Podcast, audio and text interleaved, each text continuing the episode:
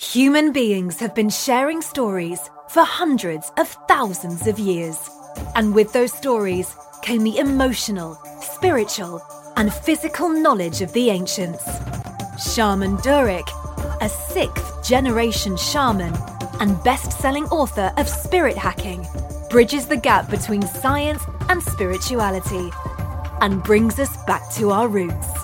He's here to bring forth the ancient wisdom of our elders, to help heal and bring happiness into our modern society.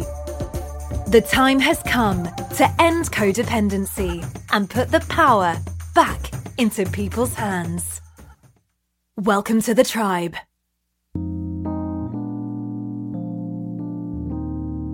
What is the shaman school? No, you're not going to be studying to pursue a career in shamanism or to bang a drum. The definition of shamanism is one who understands relationship. The shaman school offering reminds you how to have a better relationship with things and how to nurture these relationships, whether it be with yourself, the food you eat, the people you meet, your ancestry, community, the global community, animals, nature, and so forth. My goal is to demystify spirituality, to add a bit of science and understanding of how things operate in the energetic planes. The Shaman School's no nonsense teaching explores all faculties of experience from the physical, the emotional range, the mental capacity for information, dialogue, lexicon, energy, perception, awareness, how to understand the energy of currency, and so much more. Fundamental education teaches the basics that we need in society how to read, write, add, subtract, pay our bills, or how to become doctors, artists, mechanics, etc. But the Shaman School is a school that we all should have been a part of, one that offers the additional tools needed to better understand who we are, why we think the way we do, what's going on behind the scenes, and what we are actually seeing and processing. Are you living well? Are you paying bills just to keep the roof over your head? Are you in a relationship but not fulfilled? Satisfaction cannot be lowered anymore by the inability to recognize possibility. Living well means fulfilling your ideas and your goals and your dreams and having the best time doing it. In the shaman school, I've extracted the best from all of the world philosophies, religions, spiritual teachings, and theories, offering a juice without pulp that will empower your life. The shaman school invites you to a world where you're able to seize the tools of understanding, where you're able to have fun and have more because you deserve more. Go to shamandurek.com and click on the Shaman School for the first step toward ultimate happiness and an understanding of your truest self. Let's make things easier and not harder for our life. We deserve that. See you soon.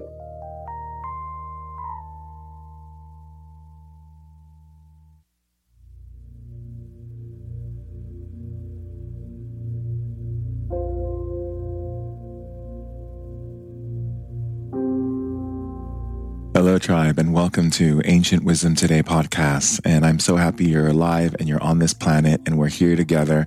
We've made the journey to Earth. We've chosen our parents. We've chosen our geographical location of entry to be here at this most opportune time in our evolution that we all get to be here together all at once, which is a beautiful thing. And I'm just overjoyed by the momentum of spirit that I see in the tribe where everyone is really stepping into what it means to be a leader of legacy and step into their litness as a Litty committee, no matter what you do in life. If you're a doctor or if you're an artist or if you're an ice skater or if you're an engineer or if you're anything and everything that you are, because you're choosing to acknowledge and remember you are a lit leader of legacy in your field and holding it for the collective of all of your brothers and sisters in the Litty committee. And this is very powerful. And not only that, of course, you have your children who are in the itsy bitsy Litty committee. So we are really developing and growing and expanding our consciousness and weaving it around the world to reach into the lives of other people just by the presence of our being alone. And this great undertaking that we have embarked upon is meant for success. And it is a sure way to create true global change by honoring who we are and remembering that any words that we were ever told that are contrary to unconditional love and acceptance does not compute. It doesn't stick. It doesn't comply. It is not in alignment. So therefore it is erased. We are at this moment in our evolution making a true choice, both inner and also outer from the perspective of individuality and collective as the way we want this world to look and to be shaped through our consciousness and through our emotions and through our actions. Every day we are creating these momentous energy alignments that are connecting with other people of like mind that is giving us the ability to be able to move across the planet, mostly like you would see if you were to throw a rock into the water and see the rippling effect that takes place. The momentum of change is happening. And the more we begin to stay in our place of mental clarity when it comes to understanding to not put our mind into negative, low vibrational thinking, lack consciousness thinking, scarcity thinking, fear based thinking, and utilize tools and ways for us to up level ourselves so that we have the tools to be able to thwart those things from happening and to diminish them and release them and clear them and transmutate them through alchemy and bring them back into a place of harmony so that we're operating on this harmonic field of intelligence and we're not operating on a destructive, chaotic field, right? Because the difference is as long as we continue to hold the containment field within love, which in ourself and also project it out into the world, as we as a collective of people are holding that containment field, chaos cannot take its full place on the earth. So the key element is to bring people together, to create community, to build circles, to build connections and family and friends and so forth, and really create the global ties that are necessary to hold that containment strong so that the chaos energy that are be created by those who want to keep dividing and separating and blaming and shaming and naming, right? We actually overthrow their energy because we are more in numbers than they are in the way that they're thinking and processing information from a low frequency. Do we have the power to do it? Yes, we do. Are we doing it now? Yes, we are. Has it been done before? Yes. And does it exist already in a quantum level?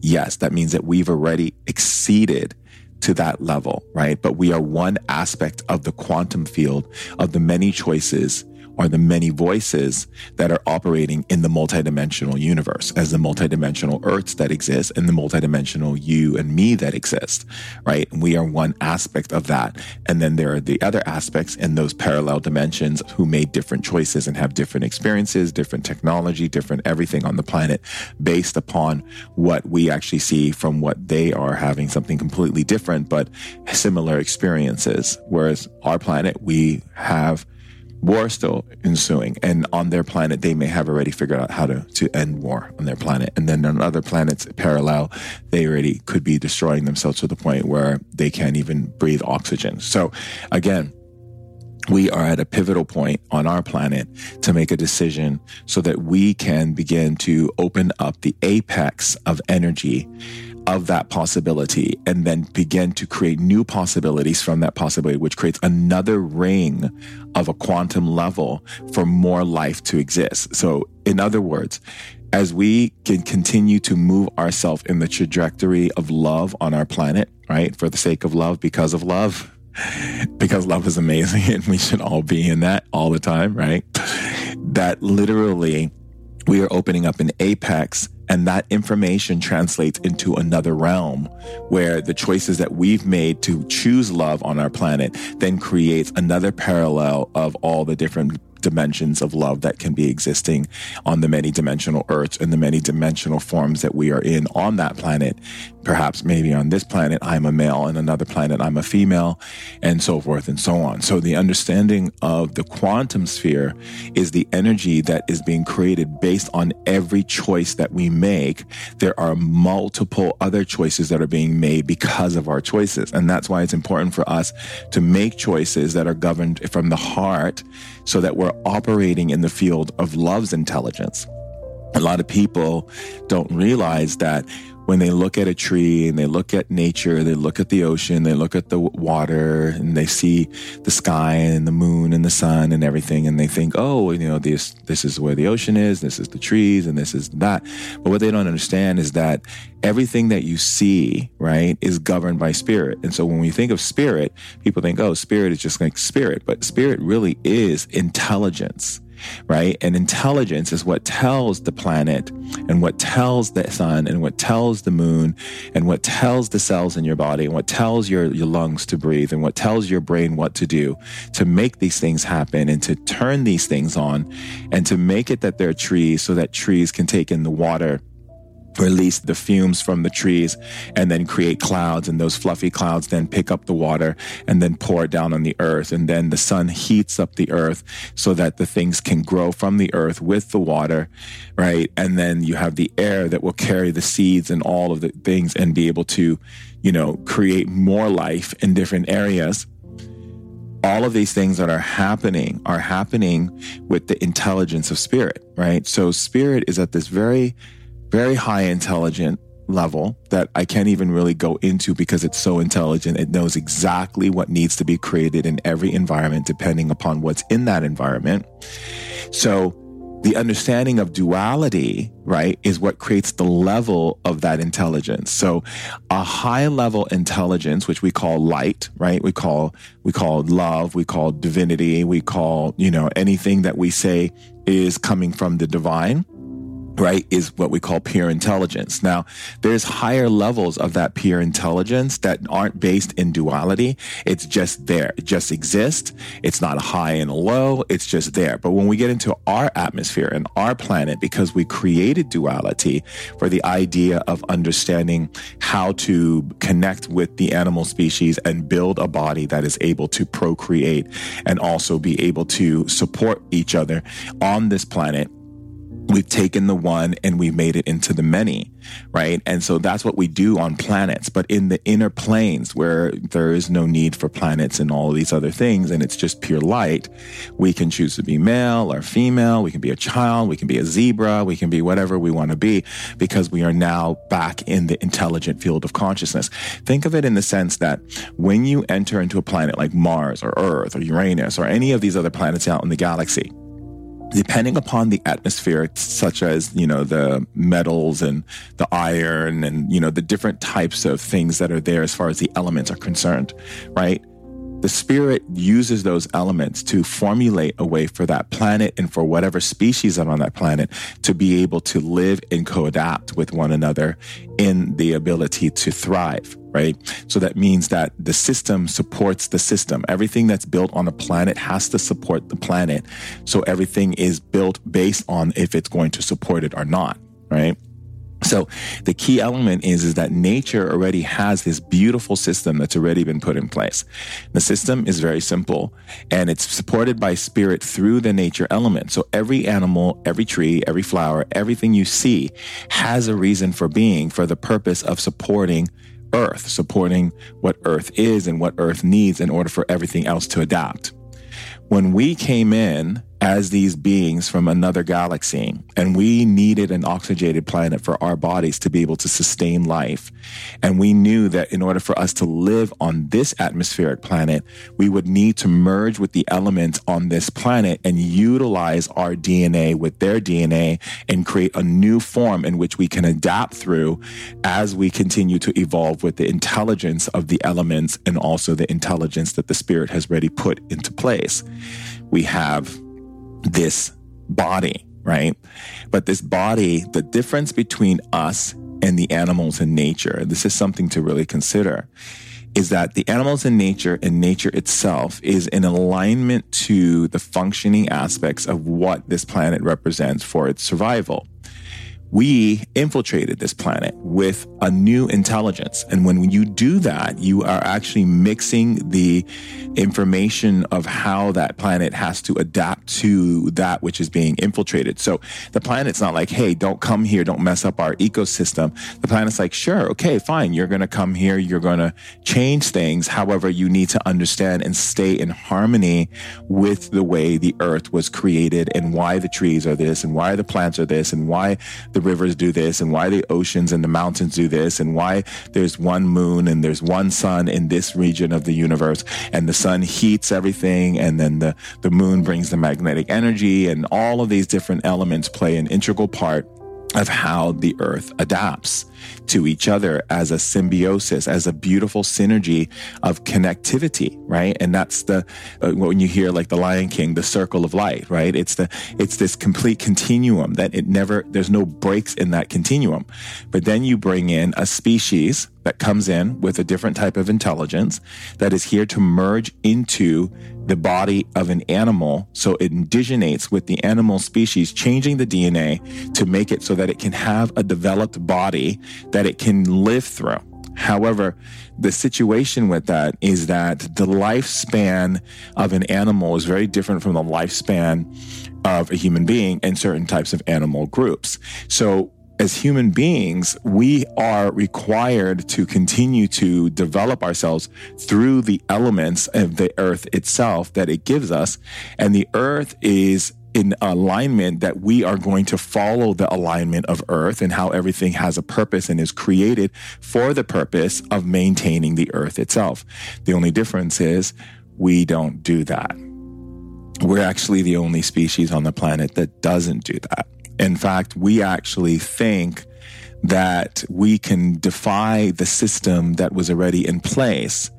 And so therefore, we get to see that we are actually these gods in this body, considering the earth experience of its creation. So let me give you a little bit more understanding of that if the tree itself is created for the purpose of taking in water, creating gases to create clouds, and those clouds are created to pick up the water and bring it to the earth. But if there was no trees, there would be no what?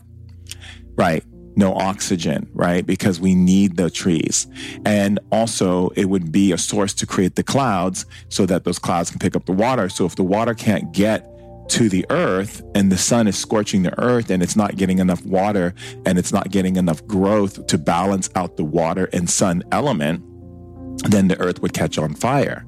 So this beauty, everything that gets created by the spirit is created based upon this understanding. In shamanism, we see that everything has a purpose. Okay. You also have a purpose to be created. Now, the question is, are you living in that purpose in alignment to the atmospheric energy that you are a part of? And most people are not. They're living in the idea of figuring out who they are because the system itself has built this industry right? And I'm going to call it an industry because that's what it is. And it's an industry where you come to earth and instead of actually learning how to merge with the earth, adapt with the earth, learn the rhythms of the earth so that you're in sync with the earth, just like the animals are, so that the earth can thrive, you can thrive, and everyone can be on this, in this harmonic place of thriving on this great, amazing planet we go in and because of the industry that was created, we get pushed into that industry as children, programmed in that industry, not to understand the earth, not to be in sync with the earth, not to understand why spirit even created the earth and why it's important for us to be in sync with the earth so that everything can survive and so can we. We are taught to focus on things that have nothing to do with the earth itself, but more to do with what we can do with our minds and how we can manipulate things and create things so that we can take up more space and be more invasive and intruding upon the natural resources that are already created for us to live, thrive, and be able to live in harmony and homeostasis with. So a lot of human suffering comes in because there is a part of our being that we are actually in, uh, how do we say, rebellion or even abusive relationship with. And that's the part of us that made the first agreement when we first came to earth, when indigenating with the animal species, that we would be able to honor and uphold the spiritual energies that make and govern the natural elements that we see to be in harmony with them so that everything can continue to thrive and grow. But instead, what we have done is used our intelligence to see how we can manipulate those environments and change it to fit lifestyles such as you see today that we feel that we need to have in order to live our lives so that we can create more things on top of more things and without even recognizing that we're building systems and ideas in a system that wasn't meant to go with that system. And instead of integrating our intelligence with nature the way that shamans and tribal cultures and indigenous people have, by being in harmony and in congruency with the way we are adopting with earth and nature and the elements and spirit, we are actually going against it. We cut out spirit. We treat the body, which is also an earth element combined ecosystem in a way that goes against nature. We don't interface our technologies, our advancements with nature. We don't create a space for nature to coexist with our choices and our designs and the way in which we build and the way we populate. So what it does is it creates an infraction and that infraction then instills a frequency of energy that literally starts to vibrate. Now, when it vibrates, it vibrates in smaller levels and then it builds and builds and builds and builds. And what we don't realize is the more that we cut down trees and the more that we continue to hurt animals, we are actually, in fact, hurting ourselves because the very resource of atmospheric energy that we require in order to sustain life is being absolutely tormented, abused, and suppressed, limited, and therefore, it's, we are being seen as an aggressive marker to nature and animals that literally the nature and animal element has to start protecting itself. And when we start killing more animals without allowing them to grow and repopulate and create the balance, we're actually killing aspects of our own body. And we don't even realize more and more and more why all of these things are going awry in our system when you see, you know, people having all these different illnesses and inflammations and, and, allergies and all of these things that you see are because of the way that we've been treating our own ecosystem, which is Earth. Because there's no difference between Earth and our ecosystem. Earth gave us this body because we indiginated with this body, but our intelligence has not accepted to, because we see our, our intelligence has an aspect where there is a division that division does not acknowledge or respect the natural elements of its own choice to merge with. It hasn't accepted the merge. So we are like basically taking advantage, or should we say abusing our power on nature and our bodies instead of choosing to see that the nature element in our bodies have to be in sync with our spirit. And that's what the whole spiritual thing is about from yoga to meditation to, you know, doing plant medicine to, you know, all the things that you see right now in the world where people are getting into a lot of the holism wellness, spiritual types of things that will help them to get back to a place of sanity and peace of mind is all there to get you in touch with those beautiful frequencies of energy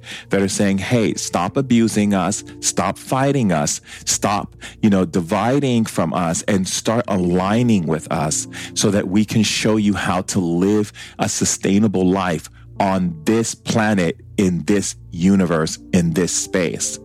And when we begin to recognize that when science decides to get rid of their egos, get rid of their need to keep thinking they have to be smarter and smarter and smarter and smarter and start actually going back to the basics, which is where shamans and healers and anyone who operates in the field of spiritual consciousness is to connect them with. It's the understanding of the bridging mentality of the relationship.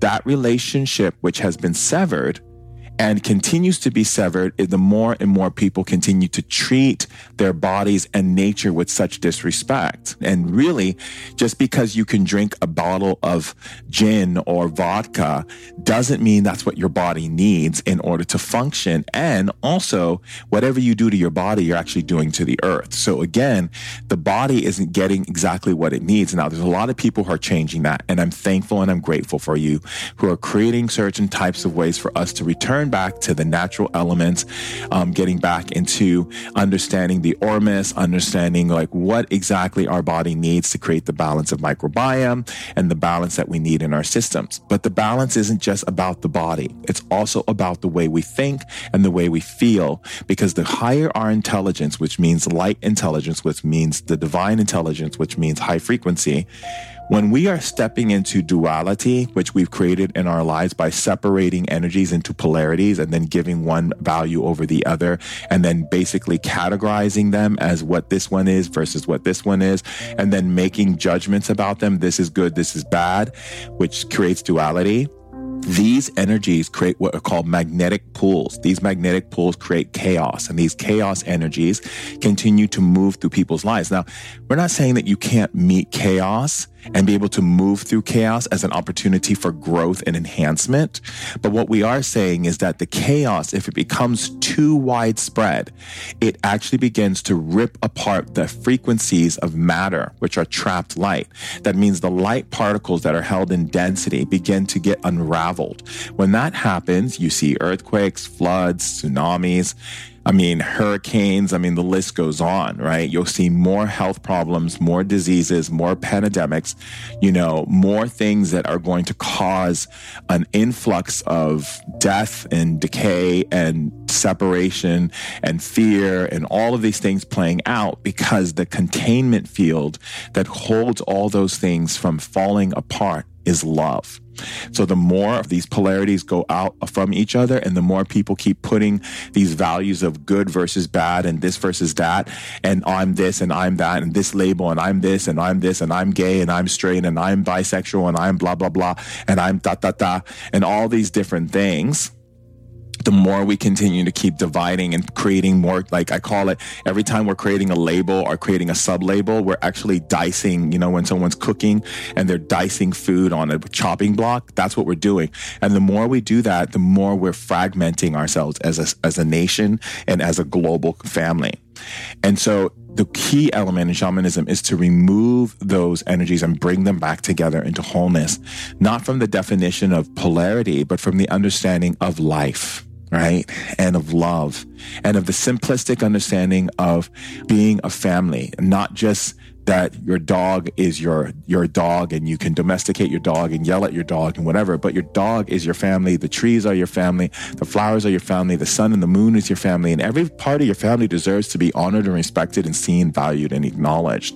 When we do that and we begin to see that as an everyday living function of how we operate that part of us that came here and infiltrated this earth to create this body that can live in this atmosphere and that indigenation that we did with the animal species to blend our DNA will then begin to integrate in the right way. And we'll be able to live in harmony and be these intelligent beings and also know that the planet also is intelligent and the trees intelligent and the animals are intelligent just as much as we are. And there's no hierarchy in our intelligence and there's no hierarchy in in the idea for competition on our planet of who's greater than who because of the idea that you get love if you're greater than that person instead of just seeing love for everyone. We have the capability to do so. And it starts with with you, it's with me, it's with all of us as a collective. And the first key and the first remembrance is to stay in a place where you are not caught up in that duality and you're holding the containment field of love for everyone around you. And you're about bringing things together and not ripping them apart. Love you.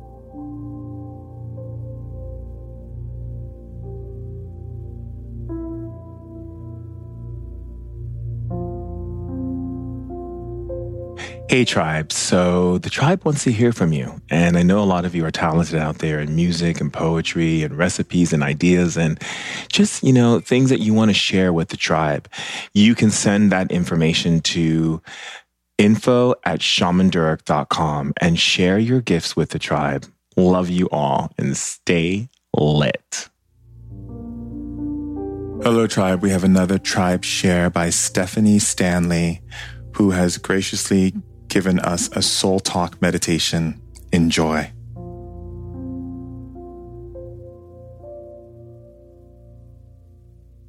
Welcome to this quick meditation. Thank you so much for dropping in. In today's meditation, you are going to say beautiful things to your soul.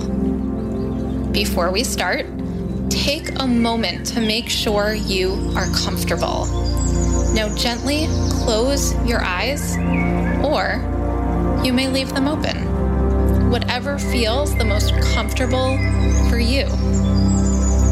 As we begin, I want to give you full permission to do something different than I say. Your only job is to listen, not to me, but to yourself.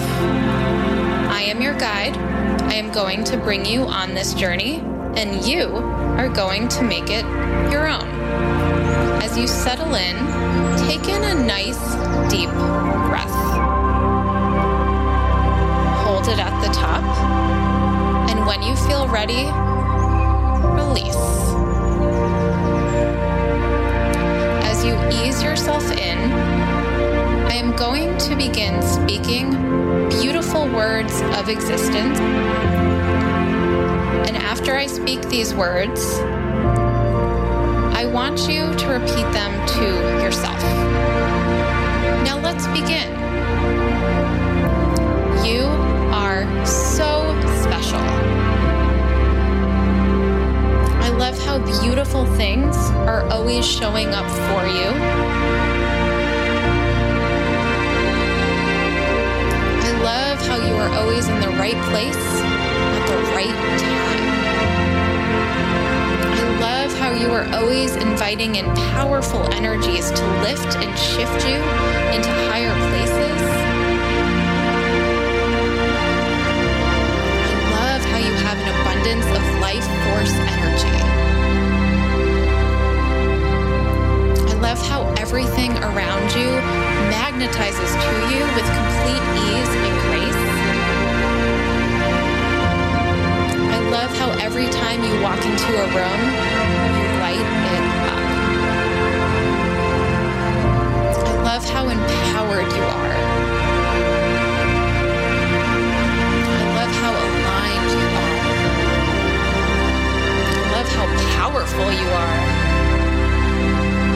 You are an autonomous thought leader.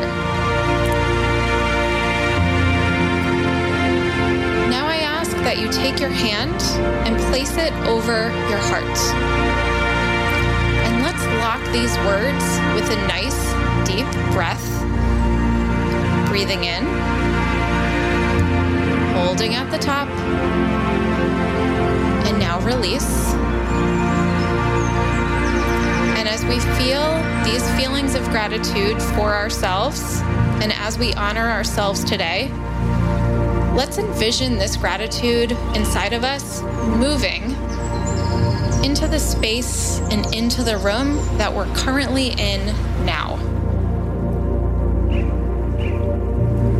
And now imagine this energy filling your entire house.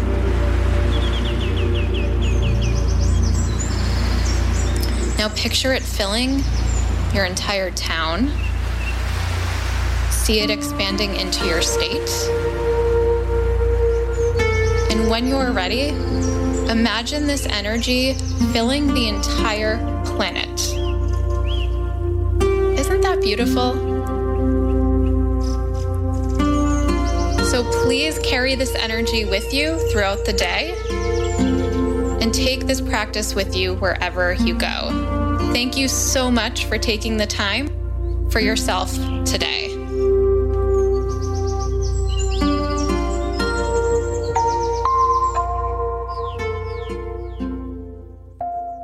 Hey, Tribe, we're going to take a short break to hear from one of our amazing sponsors who is Lit Verified. The Lit Verified store is open. But what does Lit Verified mean? Lit Verified is an acknowledgement and stamp of approval by the tribe. I have tried each of these products and they are the best. Lit verified products vary from beauty, technology, clothing, food, health, and wellness, and anything that is ethically sourced, organic, maintained, and sustainable. Not every product offered to the team passes the Lit verified test. No. Not at all. Every Lit verified product is carefully researched. Every CEO has been met with, every ingredient carefully looked into, the process, production of all of it.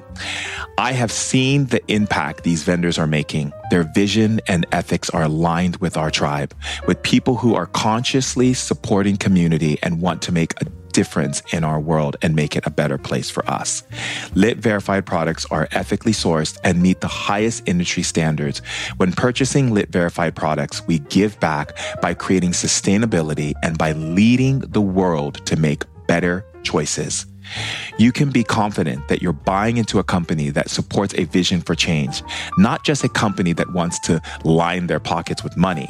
We live in a time where we are oversaturated by commercials, TV, and social media, where far too many celebrities and influencers are endorsing things they know nothing about and things they might be doing damage to people, to the earth, and to animals. With Lit Verified, we've taken that doubt out of the equation. You're not only getting the best, but you're also doing the best.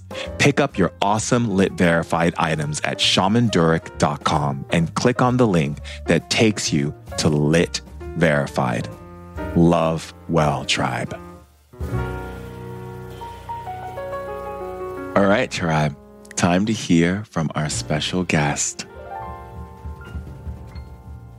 Hello, tribe, and welcome to Ancient Wisdom Today podcast. I'm Shaman Durek, and I am super happy that you are live on this planet and that everyone is leading their life in the most beautiful way by staying a lit leader of legacy and being a part of the Litty Committee. We are here to turn it up. We are here to make changes and to shift the consciousness in a way that we can create a planet that is not only innovative, but also being able to create an exchange of love and connection in ways we've never done before. And about stepping into that place of realization that we can make our lives the best lives ever by being a part of a wonderful family of this lit tribe. And I'm so happy. So if anyone hasn't told you today that you matter and how important important you are and what a genius and a beautiful soul you are, well, let me be the first because I am so happy that you're alive, you're thriving and living your best life and shining and radiating to every single person on this planet through love, for love, and for the sake of love. And speaking about knowing yourself, while you are on this planet, it is important for us to be mindful of who we are so that we are living in sync and in harmony with that true authenticity that we all deserve to live in. And that means our own rhythm, who we are, what we represent, and how we operate in the world. And I have an amazing friend, a powerful genius man who is here with us in studio today. Rodrigo Garcia Platas is an expert in systemic psychology and Unani biotypes. Using his unique expertise between the two, he has founded RGP Development, which focuses on the overlap between the biology and the psychology of human temperaments. now, if you guys aren't excited already, he has created and facilitated so many transformational workshops around the world for nearly 20 years and has worked with hundreds and thousands of people, including world leaders athletes, dignitaries, and more.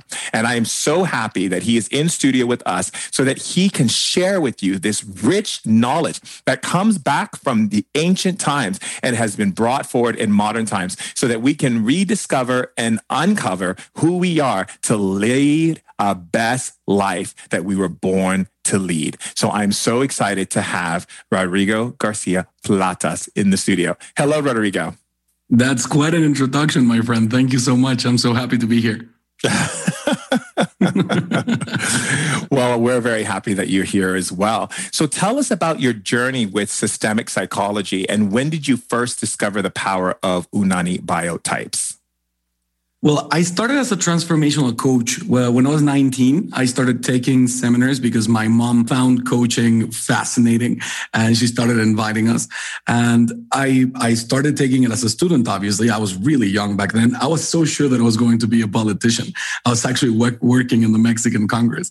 And then I, I was just mind blown by transformational coaching, what they could create. And given that I had been exposed to therapy many times through the years in my life as a kid and as a teen teenager. When I found coaching, I was like, this is way easier. This, this actually makes sense.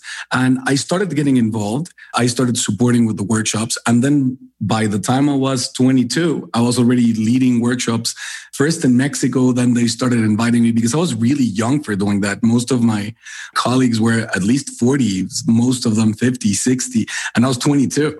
So the word started getting around that there was this 22 year old doing the same thing and with pretty good results.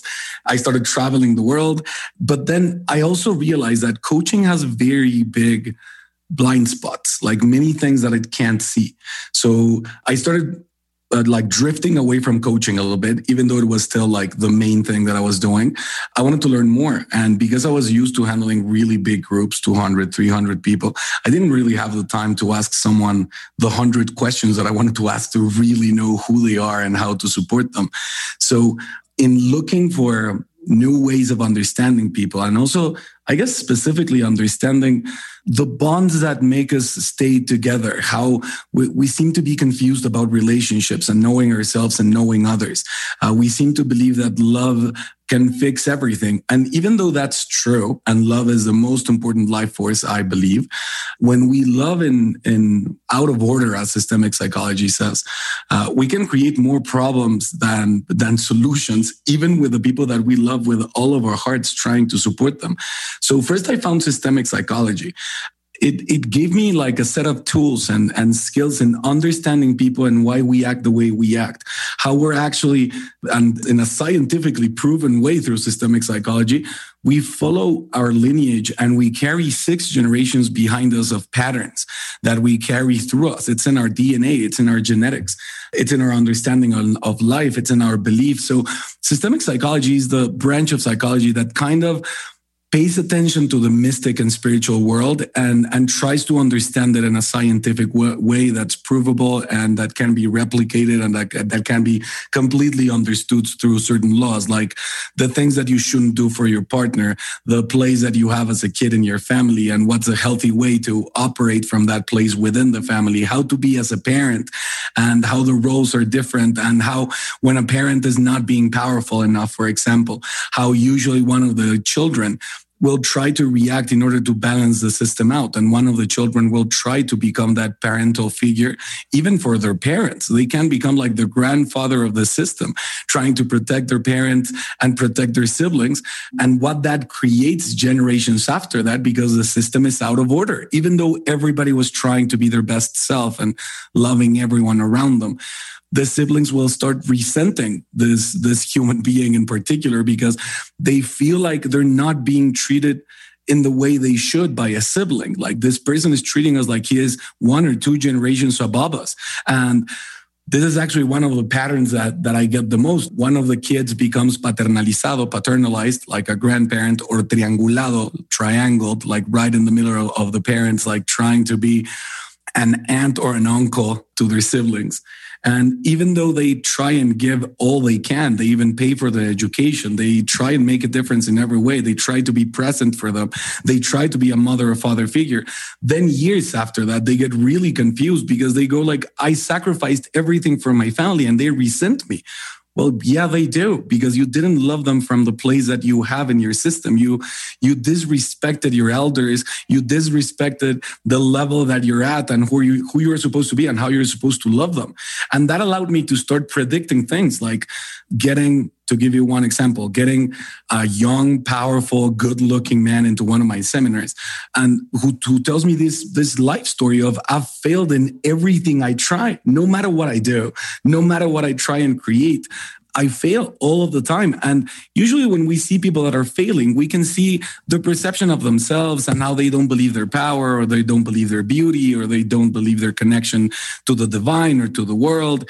And then we can start supporting them in that. But when you when you see a complete human being, good looking, attractive, smart, powerful human being and they're not making it there's no explanation for it psychology has a, a huge shortcoming where like when it has to when it has to do with understanding and supporting people like this and until i found systemic psychology i was able to look at someone like that and directly ask them well, who the hell was your grandfather or your grandmother that are that, that are so important to the system as seen as the son of the system, the most important important person in the system, that no one has permission to shine for two generations and no one has permission to marry someone powerful who would defy the way the system works. And you ask questions like that that seem extremely random and you hit the nail on the head. Like the guy started crying his eyes out and his father was, and he gave me permission to share this, but his grandfather was one of the most important uh, ambassadors and politicians within Mexican history. And as I was explaining to him, oh, if he's a man, no man has permission to shine or even try to outshine him within the system for two generations. And no woman can pick a guy who's powerful enough as to challenge the system, that they would be expunged from the system, that they, they would be expelled from the system. And when you start teaching people this, laws and mechanisms that that apply when when we're paying attention to a, a, family the way that we would do a human body. How does the system always look for balance? You really shift their lives. You give them their power back. And it's such a gift. It is such a gift. And it, it, it's empowering. And also it gives people an understanding of each other. I think that's one of the biggest things that i had found in shamanism was that in shamanism we have this um, perspective where whenever people have conflict or difficulty with each other it's never with the other person it's always with themselves.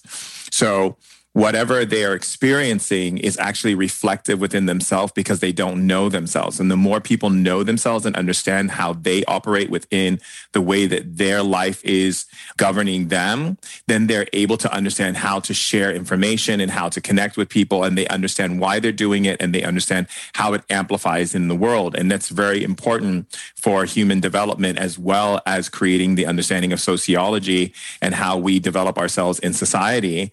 Because a lot of people who don't know themselves then will be affected by other people's behaviors and reactions based upon a lot of those you know, systematic behaviors that they have that they don't even realize why they have them. And then they start clashing and creating a lot of what we call disturbant frequencies in on the planet where people then start falling out of relations with each other. And then that's how you have war and that's how you have dissension. And that's how you have division. And that's how you have conflict. And the more people we say in shamanism, the more people know each other, the more they can understand who they are as an individual, then they know how to show up in the world and they know how to explain themselves to another person so that person is aware of whom they're dealing with. So that's really beautiful.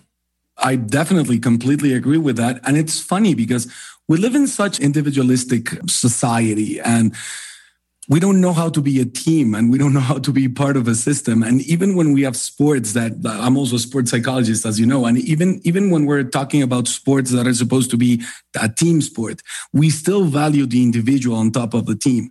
We still make someone famous within the team. Like you're the main one. You're the reason why. And the, the way we've developed the psyche of children and teenagers for the past i don't know 50 years is so individualistic and so like you you need to be the best. You need to be the number one. You need to compete against everyone that then we start wondering why relationships are not working, families aren't sticking together, and companies have extremely sociopathic ways of operating. But it's the result, it's the obvious result when we create a world in which we're telling people we're all separate, we're all different, and we're all competing against each other. And when we do that, people become amazing at never paying attention to the system that they belong to. Mm-hmm. Um, like I, I feel like the easiest way of understanding this is is understanding where systemic psychology comes from. I always explain it like this in very simple terms, which is before we had psychoanalysis, we had no idea what to do with people. And if you had a, a psychological problem, all we need, all we knew how to do, the only treatment that we have was giving you electroshocks in your head which by the way does work with a couple of pathologies in very specific situations, but it's not a one size fits all thing. Like I have a problem, let's electroshock my head and see what happens. Then psychoanalysis was born and we finally started saying something way more humane like what if we talk to them first? What if we realize what they have in their head and the beliefs that they created through their mm-hmm. lives and that was a, a, huge milestone in psychology like that that's that's the beginning of psychology as we understand it today. But then from psychoanalysis structuralism was born which is the idea that yeah you're an individual who created beliefs and acts in a certain way but you're also part of structures. So for example i'm I'm Mexican, but my mom's from Spain and I spend a, an important part of my life in Spain. So I have a little bit of the Mexican structure and a little bit of the Spanish structure. And if you want to understand me, then you need to see the overlay of, of those two structures. But I also like soccer. So there's another structure. But I'm also a man. So there's another structure. And then that's how they started figuring out who people were by understanding the structures that they were part of. But then systemic psychology was born. Bert Hellinger who passed away a couple of years ago, sadly, but did a lot of work on this. And I love it when people in psychology understand or understand it about spiritualism and everything that we can't can't see and prove through mysticism. And systemic psychology is a little bit like that. It's both Bucay, the Argentine psychologist, and and Bert Hellinger, uh, the German therapist. They they were both priests before. So before they went into academia and wanted to wanted to understand the human psyche, they actually took a very deep dive. One of them for 10 years and one of them for 20 years of understanding the mysticism and spiritualism of human beings before even diving into systemic, uh, well, into, both of them into psychoanalysis and systemic psychology. And systemic psychology was the first attempt that humans have ever made of understanding that a family works like a living organism that when you put people together and they become a family, even a tribe, a group of people like, like your community, like my community, human relationships will always try to balance out the system. So, in other words, when we understand the human body, if I lose my eyesight, my other senses will get heightened. My living organism will try and create a balance for me to challenge the uh, everything and make life win and make my heart and my love and who I am win. I remember my my grandfather. He was blind for the last 13 years of his life. He lost his eyesight his eyesight because of diabetes and many complications, but everybody thought when he lost his eyesight like his life is over. Like this is such an active powerful man. His life is over. And the way he developed his other senses, like I I firsthand could experience this. My grandfather would know who we were just by the sound of our shoes walking around his house. He knew how much a bill was just by touching it. He would make jokes to me. He, uh, my grandfather, this is on my mom's side. He he would always give us an allowance on Sunday to all of the grandchildren, and he always gave us twenty pesos. Uh, this was a long time ago. Twenty pesos is nothing now; it's a dollar, but it was enough for us to have a to have a good time on a Sunday. And he he would give me i was his favorite one by far. And he would he would offer me a 100 peso bill instead of a 20 peso bill. And he would say is this 20 pesos? And of course i was seven. I wanted to lie. I wanted to keep the 100 pesos and I, I would give it a go and go like yeah yeah yeah this is 20 pesos. And he would slap me on the head. He knew exactly where i was standing. This this is where he had been blind for probably five years. And he would take the bill away. And just by touching it he would go like this one's a 100 this one has more cotton in it. And and he would pick uh, a 20 peso bill and give it to me he knew all of like his memory became mind blowing. He knew he had a huge library and he knew every book that he had. And he would pay me money to read the titles of every book in his library just to know that he had he hadn't had one of them stolen, even though he couldn't read anymore, which is fascinating. There were treasures for him, for him to be able to tell people, maybe I don't remember this concept perfectly, but look for it in this book, which is on this shelf and explains it's explained by this author. And I think that will support you.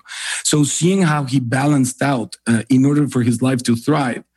Well, a family is the exact same thing. If someone in the family gets sick, if someone in the family passes away, if someone in the family stops being powerful for everyone else, the system just balances out.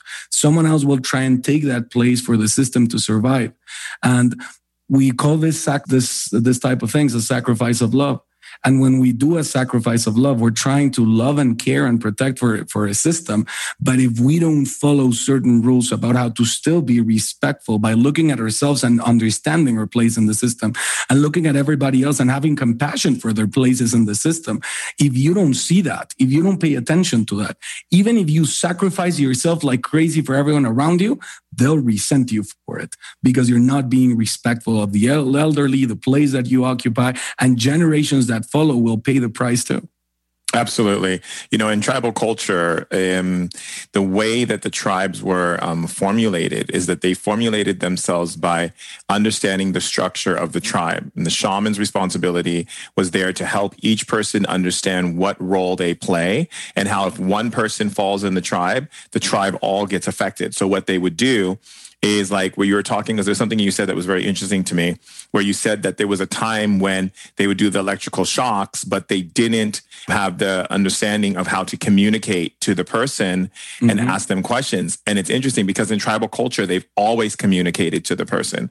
It was always about that communication. And what the tribe would do is they would center that person and each person of that tribe would speak to that person. And what it did is it started what you see today there's this thing called family relations Mm-hmm. And it actually is birthed out of shamanism. It's birthed from tribal mm. culture because you would actually basically take on every aspect of that person's experience and personality and share it with them from your perspective. And what it did mm. for the person in the tribe is it helped them to understand what was the imbalance. And then the tribe would hold an acknowledgement of the truth of that person versus what was actually being imbalanced. And that person would then all of a sudden come back to their self. And so, and the same same thing is, you know, in every aspect of tribal culture. So the shaman would see the individual people in the tribe and help them to formulate that autonomy and the collective resourcing that is necessary through that autonomy. So the idea of a tribe thriving would be that everyone knows their structure and knows where they are, but holds that space of that sacredness, you know, and even when I when I teach people shamanism and share with them how to access that level of information. It's interesting that you're saying these things because a lot of the things that I talk to them about is that when they are, you know, training, which I say remembering with me, the understanding of how in which they bring reverence to everything that I'm sharing with them is not just for them, but it's also for the ancestors and for all the lineages that have taken the time to develop those things and bring them through the bloodline, through my different family members to me to be able to impart on to other people. And so it's it's really interesting how it all is connected. And if we think about it from the perspective of the global tribe and the global tribe, and one of the things that I see in the the human family is the human family operates in this idea of not seeing themselves completely so they operate in the idea that I have to prove myself or I have to be something or I have to compete with someone in order to create value and to create sustenance for myself. So people are operating in this comparing themselves to other people. But if you look at the animal kingdom, for instance, the animal kingdom doesn't sit and think, oh, well, I'm a zebra and you're a lion and I'm jealous and it's not okay. and so that's not cool. And I feel like I've been duped. Right. And I think we're the only species on this planet that has not been comfortable in seeing ourselves as we are.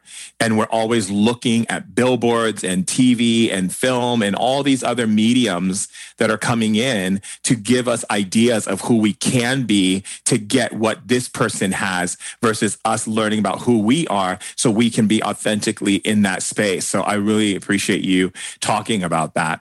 How can Unani biotypes be used to create your ideal romantic partnership? And how do you work with couples using this system?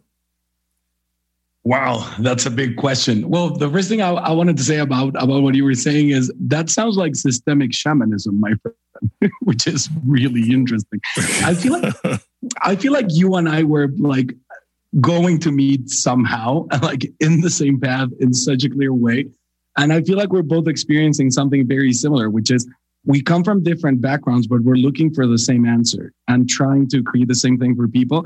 And I feel like you've had this experience in the past too, that we're in the in the exact era where sciences are actually starting to openly pay attention to spirituality in order to really make sense of things and being humble about, I guess, what we know that doesn't really explain everything. Like when I started explaining Unani biotypes, which we'll dive into in a minute, and, and I didn't know I had so many people from different universities, researchers from different universities paying attention, and suddenly going like, "Wait, are you telling us that we knew this for thousands of years, and we're just trying to do the research to realize why it happened?" Yeah, and I was like, "Yeah, yeah, we've known this for a while now," and it's funny how just to wrap this up, like how systemic psychology and and shamanism in a way found a connection, uh, at least with me, because my shaman, uh, Don Lauro in Mexico, who I used to work with for a long time, he always kept telling me, "Remember to remember, remember to remember." Mm-hmm. And my my scientific head didn't really understood what he was talking about, and it was until I went into this the spiritualism within psychology that that I started understanding like, oh, he meant like never forget to look at yourself. And mm-hmm. he also meant remember that we forget when mm-hmm. we don't focus in who we are and pay attention to who we are and the people around us. And then how psychology even proved neuropsychology that every seven years we forget everything because every cell in our body changes. And we just remember the last time we remembered. We don't remember the event itself because not one cell in our body was there all we have is a story that we told ourselves about it. It's like suddenly science makes sense of spiritualism without noticing what they're doing. But anyway, the way I work with this uh, and how I put it together with systemic psychology and Unani biotypes. Do you want me to explain first how, how I found Unani biotypes? Yeah, of course. You went into this other place, and I then all of a sudden I had all these other questions that just came up in my head. Sorry. so then I'm like, oh, let's just throw out my my other question and let me go back into this one. but um, but yes, before you explain about that, about the romantic partnerships and so forth, really, wanting to go into how you came across it and and then go into that space. But before you do that i do want to make a, a, comment about something that you just said which was about the scientists and so forth not knowing that this already existed. And really for me which is really interesting as a shaman looking at how there was some kind of split or some type of sever that took place between the spirit and psychology and not really understanding that you cannot truly see the whole picture unless you're able to encompass the whole entire being. And that also means the the design the designer of that being. So you know a lot of times when people think about the body they think about the physiology and they think about you know the the neurology and they think about the all the different parts of the body and everything and the emotions and so forth they don't understand that the spirit is the intelligence that is what we call in shamanism the high intelligence that knows that every single thing has to support one another in order to thrive. So it only mm-hmm. creates that which can support in order to thrive. And so we as human beings, because we overthink and we're letting our mind do everything instead of letting our hearts be a part of that mm-hmm. experience and creating that coherence, we actually start thinking greater than the natural order of harmonic connections that synthesis is creating to maintain the structure of thriving for the animal kingdom, the natural kingdom, you know, and us. And I find that very fascinating. And I'm wondering, based on what you said, if that's because human beings thought that they were smarter than the spirit and therefore decided to sever that connection and therefore begin to build a structure that only supported the information through the testing and the blind testing and the empirical knowledge that they would get from these different experiments instead of really going in and going wait a second we don't realize that we're actually intruding upon a system that was organically operating naturally on its own. And yet we came in and began to change it because we thought this would make us more intelligent and there must be more because we can't accept simplification of information and what we call human technology or, or, should I say the development of our species and the minerals and the animals and the planet itself. So that really rang for me and that understanding and also just the the dynamic structures that we've created to sever that and then the entitlement of how do I say, righteousness and our, our need to be um, correct about something, even though we can see the effects that we talk about science, we look at the testing that goes on in order to find if things are, are what, you know, if this thing is something that is happening to you or something that can happen to everyone, right? But we don't see that in the way that the world looks now. We don't see yeah. that those severing of those structures has created a real test for us. The real test, which is not even a blind test, it's an awakened test of seeing how humanity has suffered, how nature has suffered, how all these things have suffered because of this sever. So I just wanted to share that because you got me on this. When you said what you said, it just lit a fire in me and I just got lit and I was like, okay, I got to share that. But I want to go into how you found and what you want to say about what I just said and then yeah. go into because we I mean you and I are so random and I literally we're gonna be jumping all over the place. Never put two sanguines together in a room. so yeah, so we're like, uh, oh yeah, this one, this one, yeah. So anyway, going back to what I was saying, going yeah. into if you have anything you want to say about what I just said, and then how you came upon that. Well, what you're bringing up is fascinating. So of course I have to talk about that, and it's a question that I've had in my in my head for a long time. Like, when did we change our path? And I actually have the answer, or at least the answer that that kind of explains it to me right now, which is I came across this book in my teenage years. Like my dad reads a lot and he would he would spend all of his money in books if he could. And once as a teenager, I started walking up to my dad and I said, why is there this separation between the sciences and spirituality? And given that my dad is an engineer, uh, but he also has the spiritual side hidden but very present. He he was always reading fringe work, uh, even as he was doing his PhD. He was reading fringe work within economics and spirituality, between engineering and spirituality, and I was always paying attention to that. And he really liked this author, this PhD in high, high energy physics, Fritjof Capra. And he has a book that, that actually explains a little bit of what we're talking about. It's called Turning Point. And he actually blames Descartes about all of this. He says that humanity was on a very specific path of growing in science and spirituality together. And how the heart was as important as the mind and we knew we knew where we were going and we gave as much interest, attention, and funding to the, the spiritual growth of the people as to the scientific growth of the people. But when Descartes said, I think, therefore I am, he validated the human existence through their mind and their, and their thought process. And in that instant, we decided that we were going to start worshiping an organ within the human body, that we were going to start worshiping the brain. And that completely shifted the path of humanity. We completely stopped paying attention to spirituality and the and the spiritual and and mystical growth of human beings. And we just paid attention to science because we decided that what separated us from the rest of the world was our minds. We even have in mythology many stories about human beings being so arrogant that they talk to God and say, like, we're better than you. We got you. Like, we understand what you're doing. We can see your plan. And we have mythologies of how resentful, like this God that we made up in our stories and in our heads, obviously, um, how resentful he was and how he was pushing us back. And that's why we have different races and, and different languages and different cultures because God was splitting us apart for us not to be as smart as he was and figuring out everything. Like, yeah, that's how arrogant we got. Exactly, the Towers of Babel. That's how arrogant we got that we started creating this mythology about us being smarter than God and only valuing our minds. And I always tell this to my students for them to understand exactly where I'm going to. I tell them years ago, a couple of centuries ago, where did we think we lived uh, within the human body?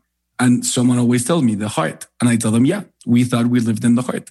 That's why in the Middle Ages, the heart was so important and always referred to as the source of your power and the source of your being.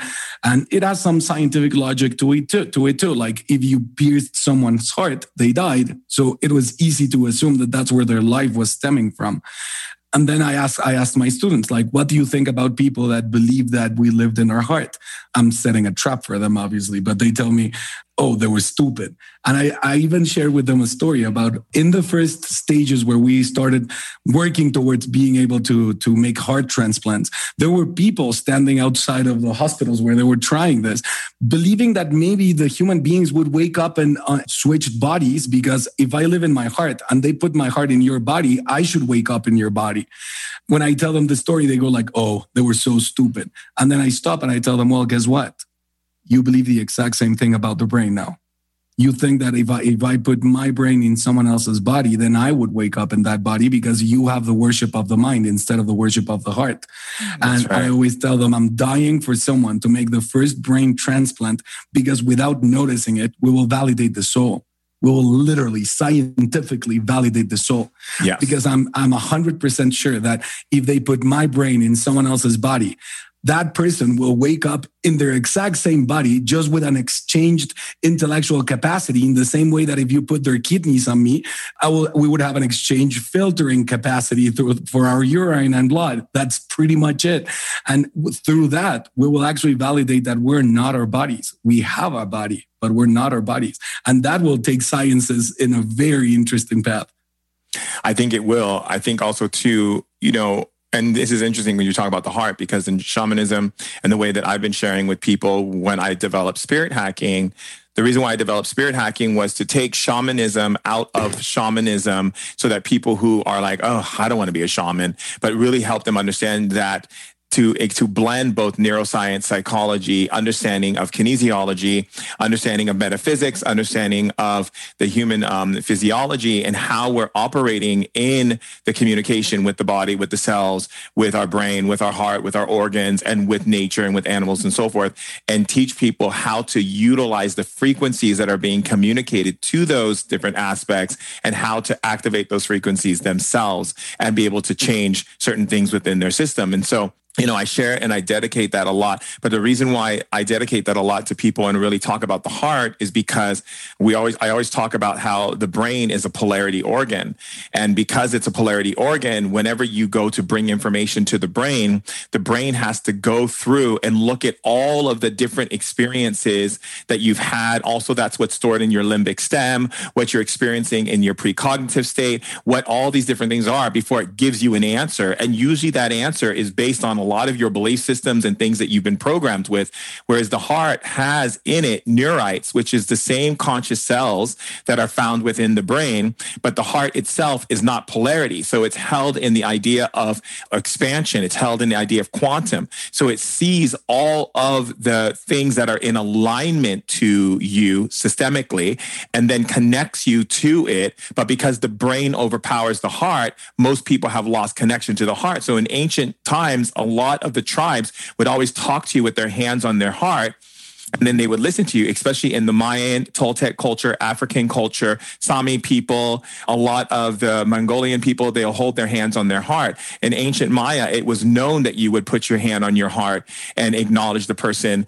And, and when people would speak, you would hold your heart and you would have this great love. And that it was considered the sun of your being is your heart. Mm-hmm. It's this radiating light. And they, they, and they saw it very strongly in those cultures and in African wisdom as well too. In African spirituality, we say that the heart is the gateway to the source and the mind is the gateway to humanity. So it speaks on the mind basically takes what it's learned and through repetition and through domestication of like, you're good, you're bad, you're going to not get something, you are going to get something. So it, it's just a fixer. What it does is it just wants to fix everything to make everything safe so that it can function. Whereas the heart is not thinking thinking about that. The heart is thinking for you, like what is in harmony with you. So it's really powerful that you said that. And I would actually love to bring you into the clubhouse that I have, Spirit Hacking Club, and have a discussion just on this topic if you are you, if you would be open yeah. to that. Because I really think people need to hear that. And I also think that people need to hear you and I. We need to, and this is just thoughts that are coming to me in our conversation to go out in the world and do talks and so forth in different places of the world and really begin to bring this level of information to people from both perspectives so that they can see how disjointed we have been as a society, as a collective people on earth, because there's so many people who've put so much of their attention on just science and science has purpose. Spirituality has purpose. Now, it's not purposeful if they're not operating together. This is one of the reasons why I'm, I'm, talking about building a fringe lab because I really want to bring scientists and neuroscientists and people such as yourself, and we get into a lab and we start bringing that level of fringe awareness to people so they can see how these things are interacting. So, yeah, you're definitely definitely my brother and i'm definitely in sync with you on so many levels. Even the fact that your wife is a phlegmatic.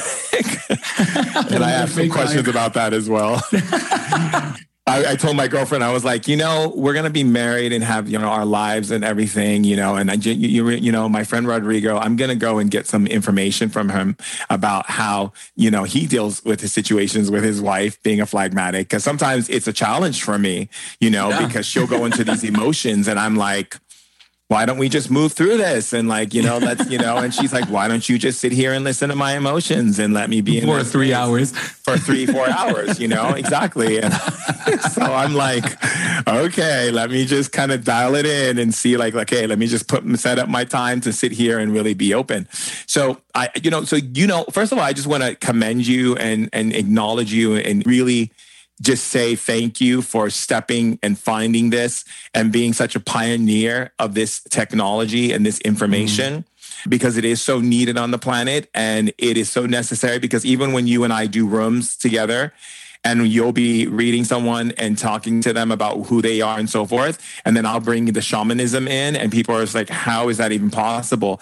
And it's, just, it's the marriage. It really is. Yeah. It's a beautiful, beautiful partnership. So please continue i want to i want to hear what, more. what i love about our partnership and what we do in clubhouse sometimes with people while i read their biotype and their personality and then you open all this like gateway gate, like floodgate of shamanism and knowledge with them is how in sync they are it's mind-blowing and we've yeah. tried you going first and me going second we've tried me going first and you going second and it always sounds like we had a script and we agreed on everything and how important certain things are for each person. Like every time I hear you uh, after I, I do someone's read, I go like, oh yeah, that's so obvious. Yes. Like given that they have this biotype and this personality, of course they need that. That makes total sense. I enjoy it so much. Like I learned from you from you a lot. I learned from you too. Together. I talk about you all the time and I learn I learn from you as well.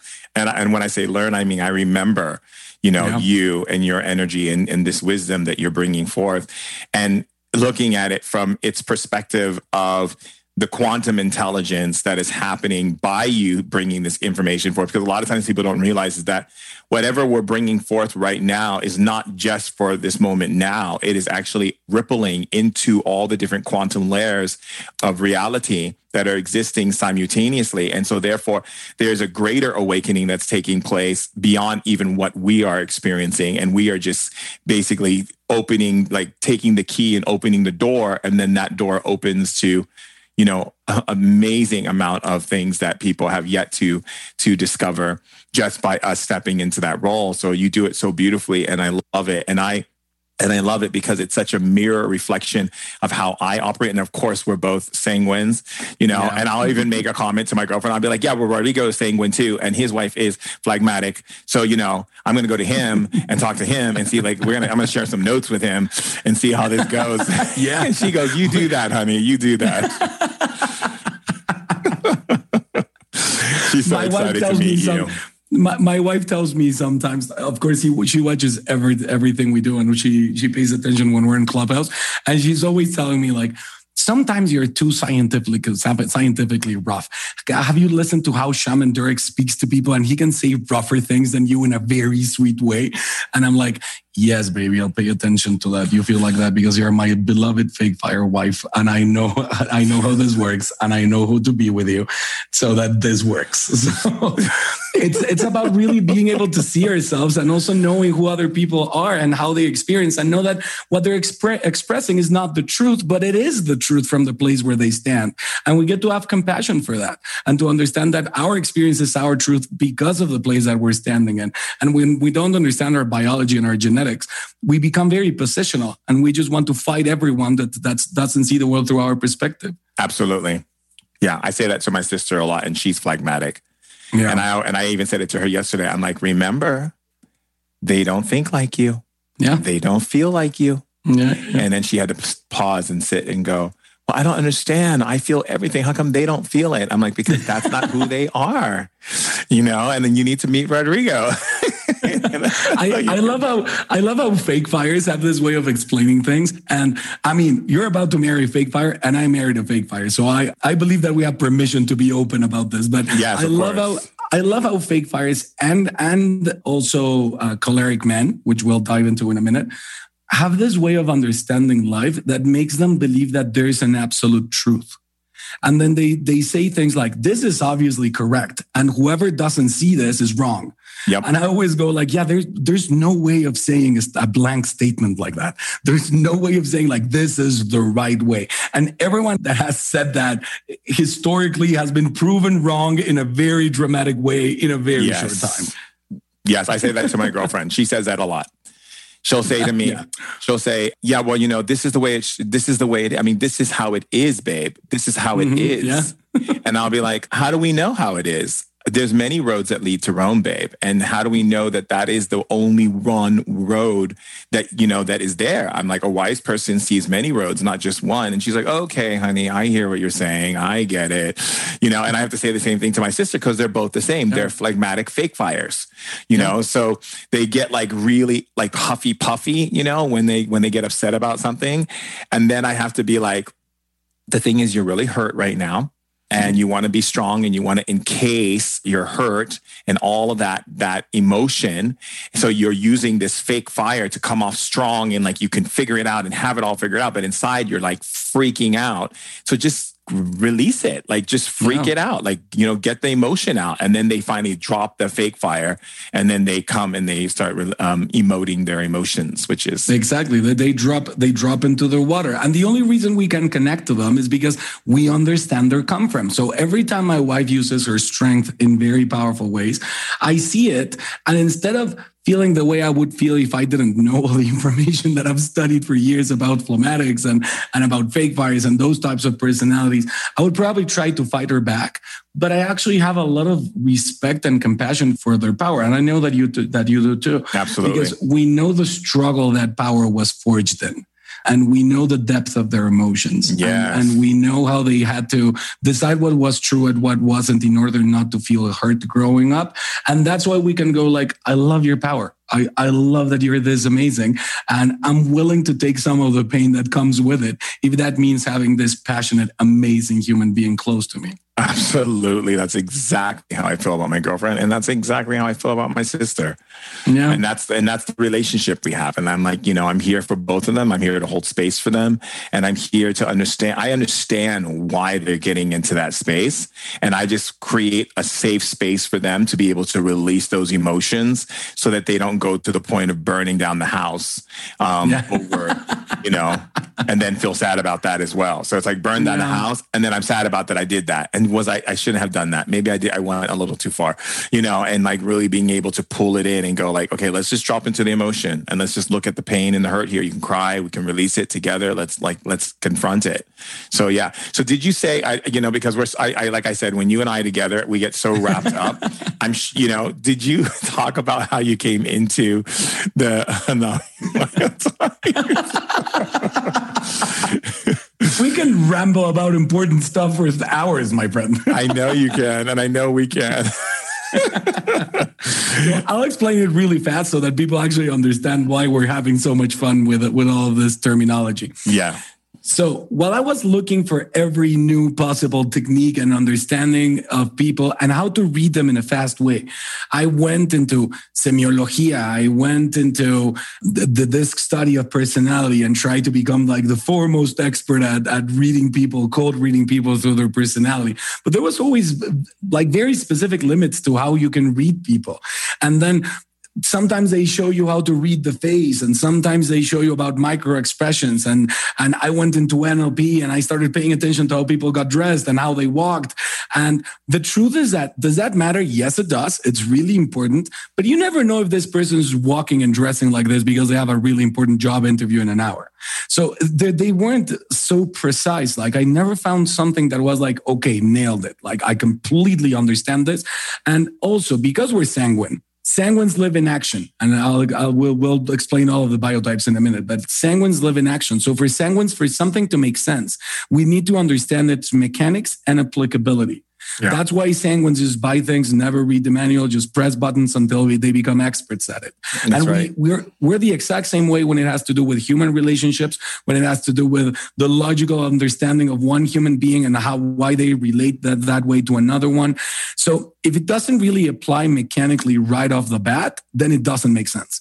Like I, I've studied so many theories that brought something interesting to the table, but didn't really feel, feel sound. Like for us to promote something, for sanguines to promote something, it means that they've practiced it and, and they understand its applicability in any situation.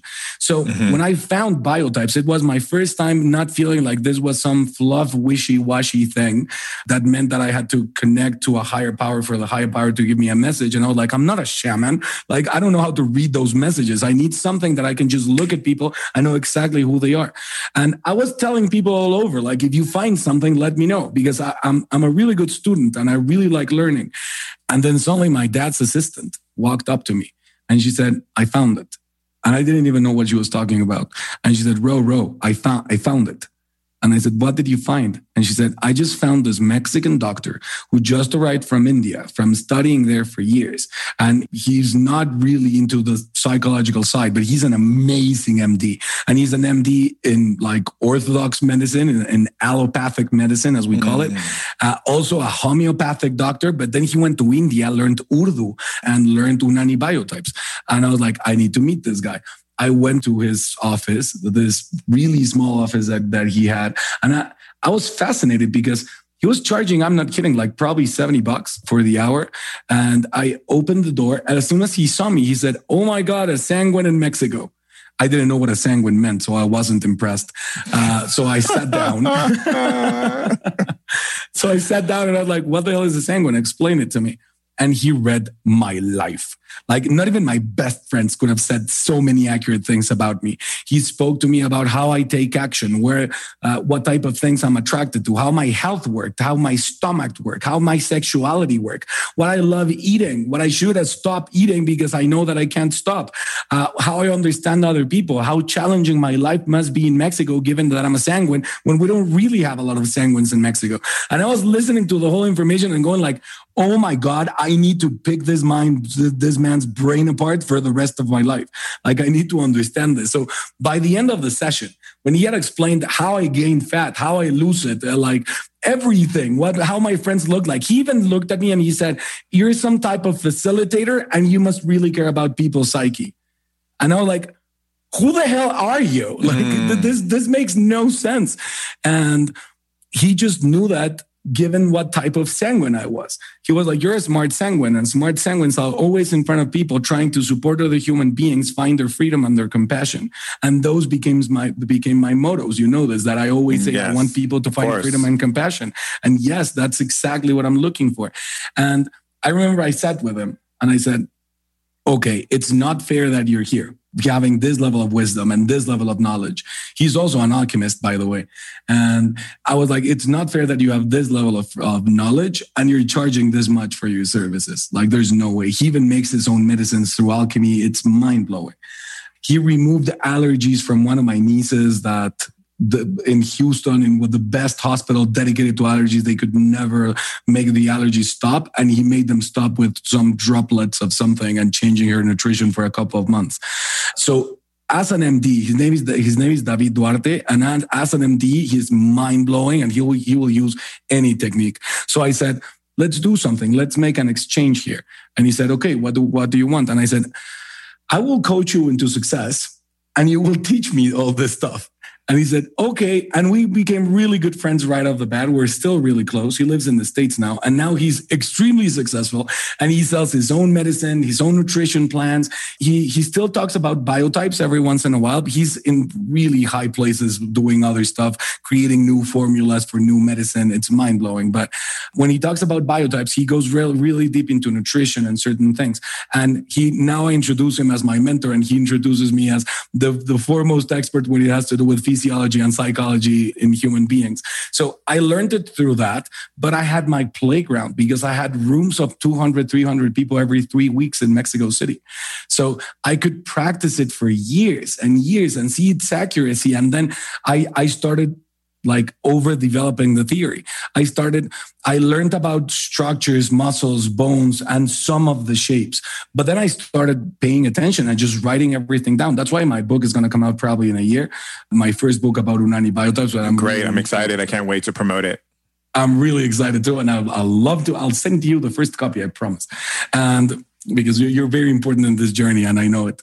Uh, but I started noticing the patterns in hands, in face shape, uh, in the, the size and the shape of the joints, the legs, and how like specific nutritional things are really important that were, weren't really on the original text that I had to study through. And then I started paying attention to how relationships and interactions usually work with, between them. I started realizing that I could drink for free just telling people because I love traveling and traveling alone. I know that you do too. So I went through all of Asia alone. and all I did was talk to people in restaurants and bars. And at night, my party trick was I would go to a bar and just look at someone on the bar and tell them, Are you in love? And and you can feel it when people are in love from a biological place and they just look at you in a very passionate and animalistic way and they go like, Yes. And and I would just tell them, I bet I, I'll bet you a beer that I can describe the person that you're in love with physically. And all I need to do was describe the exact opposite genetic structure, and you hit the nail on the head 80% of the time. Because most people in the world fall in love just through biotype. So now, if you want, we can take a little dive into explaining the four cores of biotypes and what their traits are, what they're usually interested in. Do you want us to dive into that? Yeah, let's dive in. But I, I want to understand from because you had mentioned sexuality and energy mm-hmm. and so forth and food and all that for us as sanguines what is how does that relate? What like what kind of sanguine am i? Uh, we have four types of sanguines. Like we have promoting sanguines which are like that's that's how i put it together. I i joined this the disc study of personality then i brought in biotypes and then i brought in systemic psychology when it relates to how we create our, our identity within how we understand our inner confidence and external confidence and I found the connection in what what a, what a sanguine needs to go through to not be a promoting sanguine, but be, for example, a controlling sanguine or an analyzing sanguine or a supporting sanguine. And it has to do with mom and dad and our, our understanding of them. It doesn't really have to do with who our parents were. It has to do with how we interpreted the love that they were giving us and if we accepted it or we rejected it. Mm. And sanguines usually because remember let's start let's actually start with sanguine so that i can actually uh, answer answer your question in full. Yeah so, then we'll go down the we'll go down the, the, the slide. Exactly. So uh, sanguines are air like their element is air. And you and the uh, the actual element that we use to describe sanguines the the triangle looking up with a cross with a line crossing it is actually the symbol for air. And that's the symbol for, that's for the, sanguines yeah too. that's the symbol for air and shamanism as well. Exactly yeah. And that's the symbol that we use for sanguines. Like if you look at ancient urdu texts that have the names of people they usually have the element by them and it's referring to their biotype because we didn't have pictures for you to know exactly what body shape you were looking for like what type of person you were going to find. Now, the sanguine element is air. They live in action. Their core is action. We live in doing. And we only pay attention when we're uh, trying to learn from an experience so that we can replicate this experience for other people.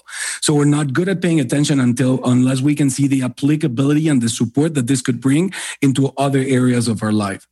And that, that also relates to where we hide and what we value. What we value is experience, and where we hide is in excess.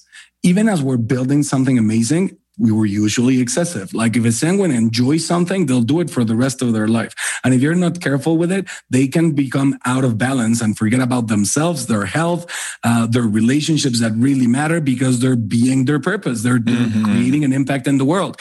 And that's why we always need someone protecting our sanguines that are trying to make a difference in the world. In fact, this is why we're attracted to fake fires, you and me, my friend. Because the obvious thing is for us to be attracted to melancholics. And we, we usually try it, but they're very challenging relationships because melancholics live in their heads. And now let me explain melancholics really quick. Melancholics, we call them the yo intelecto, the I intellect. They absolutely live in their heads and their brain is what they value the most. Then their element is earth. And that's why they're the, the triangle upside down with the line crossing it. Mm-hmm. it's the earth. And they, they need to be grounded. They need their feet to be on the ground. They need to be paying attention to every detail and analyzing and processing every piece of information. They're usually very skinny in the same way sanguines are usually stocky because we will look more like a square and melancholics look a lot more like a rectangle. Their hands their head like everything. It takes me nine hours to break it down when i describe them physically. But So their element is, is, is the earth. Their core is intellect. What they value is intellectual certainty and facts. And where they hide which makes total sense, is in fear because they're always overthinking and second guessing themselves and, and trying to have the, the, the, absolute correct answer, no questions asked. And even as they make a decision with this, which is really challenging for them, by the time they make it, they already made it. They're still second guessing themselves and thinking that they probably made a mistake. And at the beginning, when we're unevolved sanguines and unevolved melancholics, we fall in love with each other like crazy. We're absolute genetic opposites.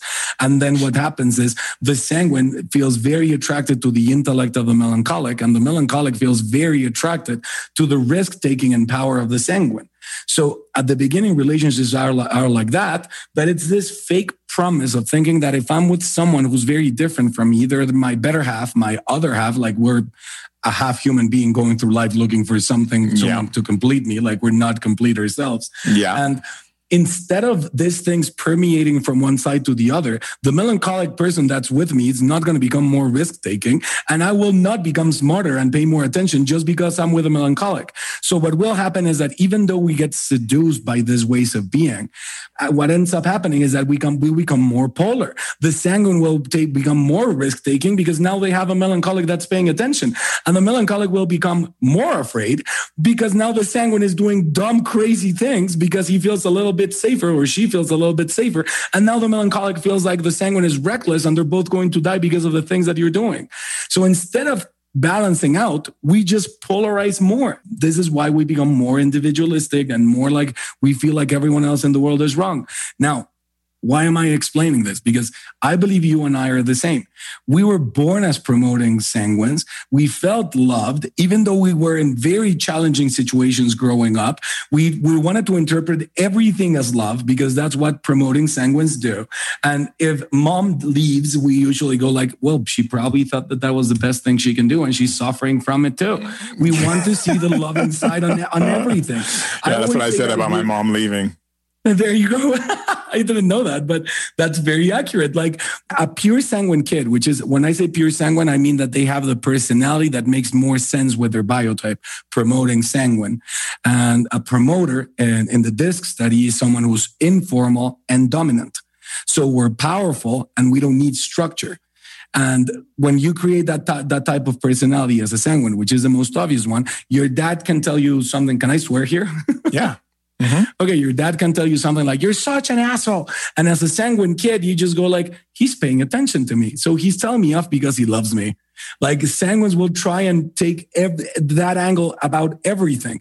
And then when we go and create a relationship with melancholics, they try and open our eyes, but it, it feels like they're trying to remove our magic it, it, feels like they're trying to shut us down in a way and you need to scientifically prove everything you say and that's not really valid and yeah. why are you taking those risks and those yeah. people are dangerous they don't really love you and as we feel like that's shutting us down we intuitively feel that, that we need to balance out, which is what we do in RGP development.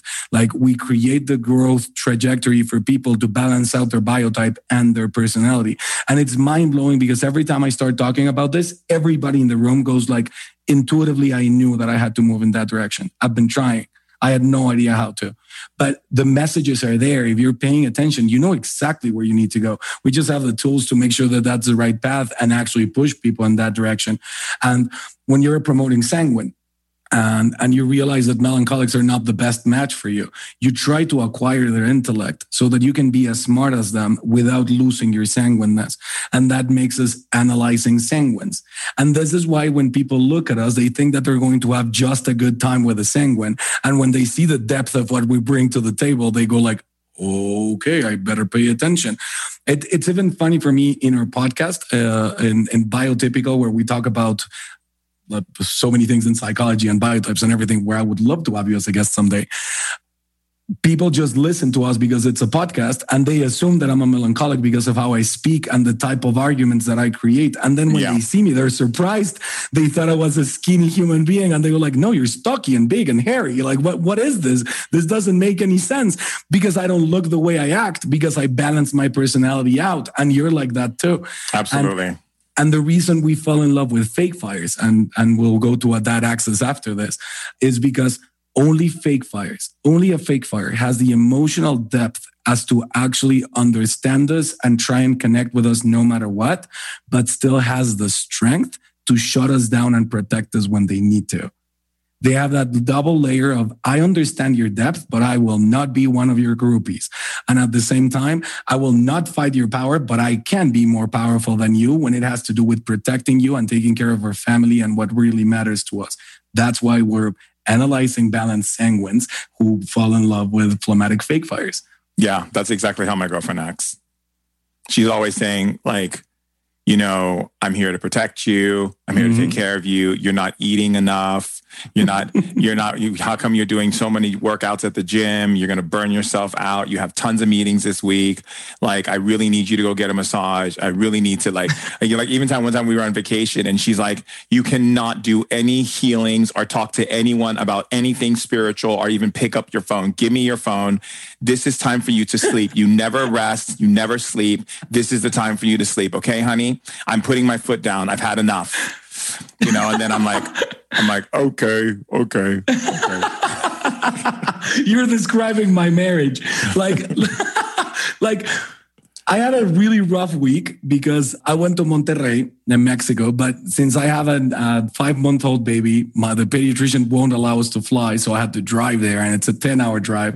And then I went there. We were at a wedding, a really small wedding that had been pushed three times. And it finally happened just with the family members with COVID tests for everyone. I was like, okay, that sounds responsible enough, but it was still a wedding.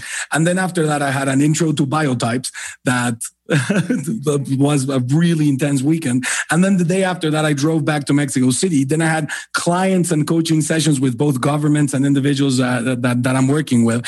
Then I had three workshops during the weekend. And then I had a transformational training for Friday, Saturday, and Sunday. And then yesterday, uh, I woke up and my wife had hired a couple of masseuses to come to the house and, and, and she was like, I blocked everything off your calendar. You're not working today. All you're doing is spending time with your son, getting a massage and sleeping. And you eat this and take these vitamins and make sure that you do that. And, and I literally just went like, okay. yeah, that's exactly what my week was too. My week was absolutely wild. And then I got a massage yesterday and my sister um, said to me, cause she's, um, she's a phlegmatic fake fire. She's like, you're going to take these vitamins. You're going to drink this thing. You're going to eat this. I made a t- detox soup for you. You're going to eat this salad. And then you're going to go back to your room and you're going to sleep. And that's what you're going to yeah. do. And you're not going on Clubhouse. Okay. well, you must have the record for the longest room in Clubhouse. Once you were there like for 13 hours.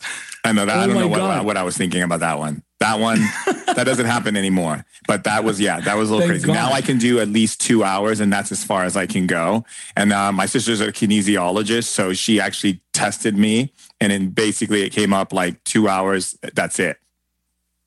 Yeah, because it's too much. Because 13 hours, was it 15 hours or 13? I can't remember. It Something like crazy. that. I think it was 15 hours, 15 hours of Clubhouse and helping being there for people. And it was a lot. But yeah. So okay, so you have a statue or something. something, a clubhouse statue. Something. Exactly. I mean, if they have those YouTube plaques, they should send you the clubhouse one.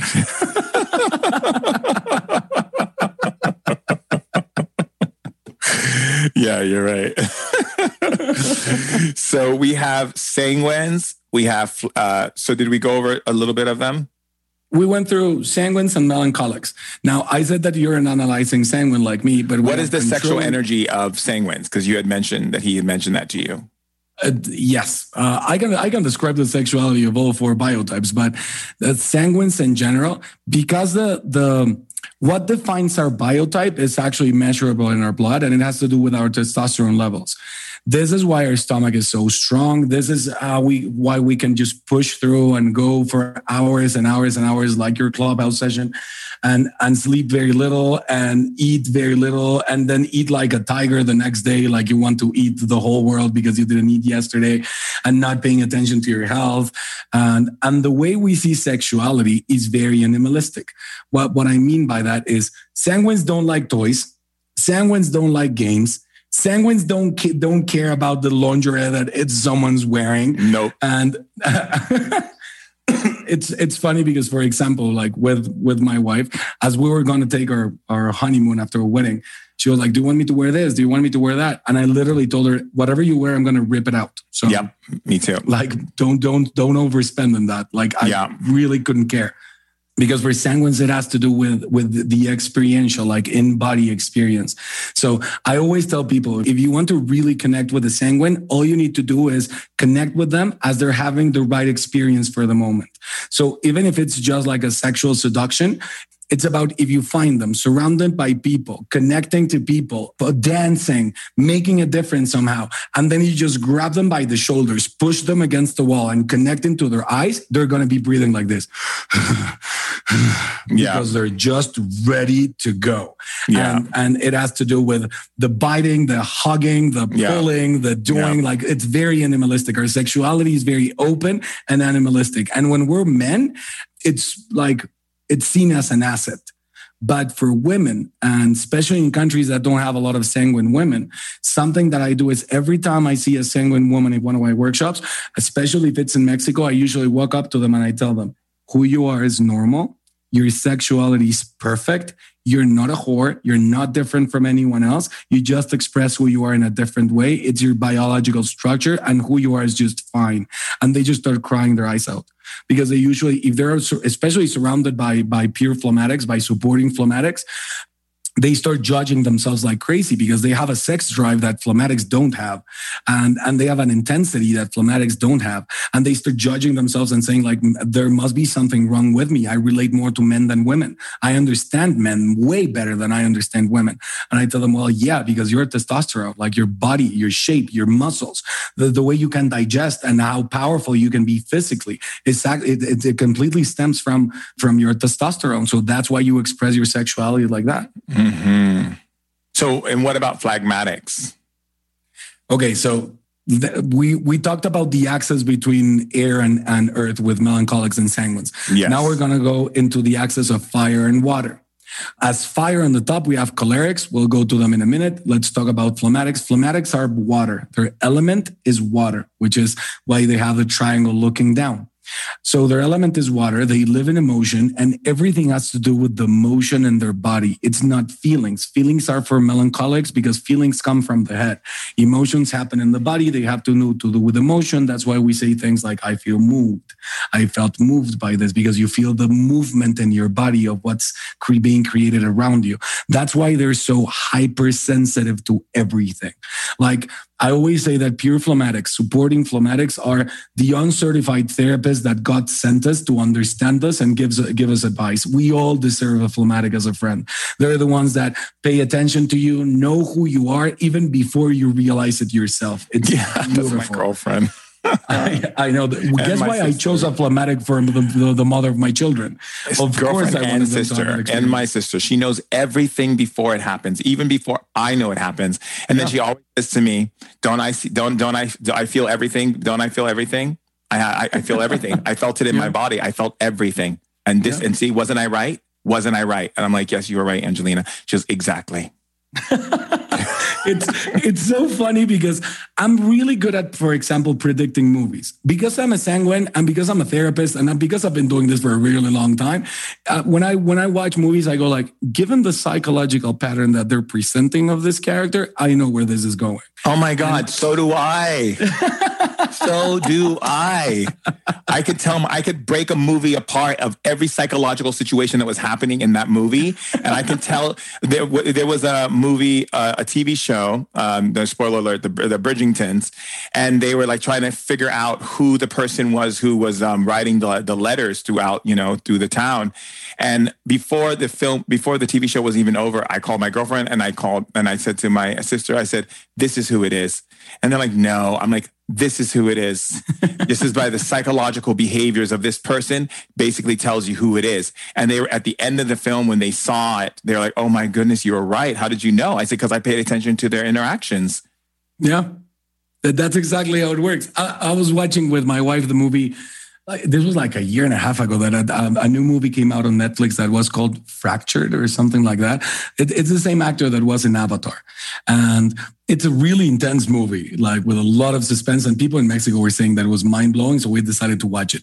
And within the first 15 minutes, there's a scene. Uh, again, spoiler alert if you haven't watched it. I won't say everything, but she there's there's a scene something happens and literally i paused the movie and i looked at my wife and i said from this point on everything we're seeing in this movie this guy's hallucinating and she said, no way. It looks exactly the same. And I said, yeah, but the three scenes that happened before, how, how we were making clear of his mental state, how we were making like going through a very specific trauma that he can't handle because of his mental state. And I said, and by the way, that rod that was sticking out of the ground, that that's going to be relevant somehow. You'll see. And the whole movie was about that. Like the whole movie was about it. But I'm always mind blown when I can do it when I watch movies and the, and the script is very well built, or when I'm working with governments, just predicting who the who the one creating the corruption is going to be. Like I can nail that like crazy. But when it has to do with, for example, our neighbors and my wife being able to say like, "Oh, just pay attention to this couple," you'll see, and everything she tells me happens. Like these ones are gonna split up, and I'm like, "How do you know? We've been with them for ten seconds," and she's like, "Oh, pay attention. Like you'll see. Give me a week." And in a week, whatever she tells me happens. It's yep. mind blowing. That's but exactly what my girlfriend and sister does. Them. That's exactly what my girlfriend and sister does. That's exactly what they do. And it's really great actually too, because I can see all those things. I write scripts. I write scripts for television, you know, and I'm working on a script right now that we're almost finished. We just finished the um the six episodes. So we're now ready going, getting ready to to have a big meeting. Mm-hmm. I'm looking at the script and the, my writers who write with me, who are my partners, they're like, how are you figuring this whole psychological thing out so easily? I'm like, because I already saw it in my head how they're interacting and who's the bad, who this is and who this is and how this plays out and what's the jumping point to the arcing of the TV show that leads into the second season and all these different things. I see it all laid out in front of me. Like I'm in a room and I can see the angles of the camera, everything. And yeah, that's because we're sanguines. I get it. I love that, don't you? Mm-hmm. like, I love having that ability. And yes, it comes from a very different place. In fact, when we describe sanguines in the intro to biotypes in the in the workshop where people learn about all the physical traits and how to talk to them, how, how to how to create a powerful team, all of that, I always say like sanguines have a very sound judgment of the world. They understand if you put this person with this person, this will happen. If if you put this person with this person, they will fight. But the, if you add this third one, it will work. We have a very mechanical understanding of life, and when we use it in a sound way, we can become mind blowing at it. But when phlegmatics do it, it's just next level. Because it's not their mechanical understanding of life it's their ability to predict the emotions of people just by standing by them which is mind blowing so yeah pure phlegmatics are like that they have soft bodies. We can talk about that for a long time. The, yeah, the most appreciated true. feminine body for years was phlegmatic women. Marilyn Monroe was a phlegmatic. Every Roman and Greek sculpture of a woman is phlegmatic. We adored them. We knew how important they were, but both phlegmatic men and women. And for years, we were actually in fashion, my friend. We're we're in the wrong era uh, when it has to do with with looking exactly like a model because men were supposed to be sanguine and women were supposed to be phlegmatic. Those were the images that we adored through the ages. And now we adore melancholics, both men and women, and we make sanguine people feel stocky and we make phlegmatics feel fat, which is horrible.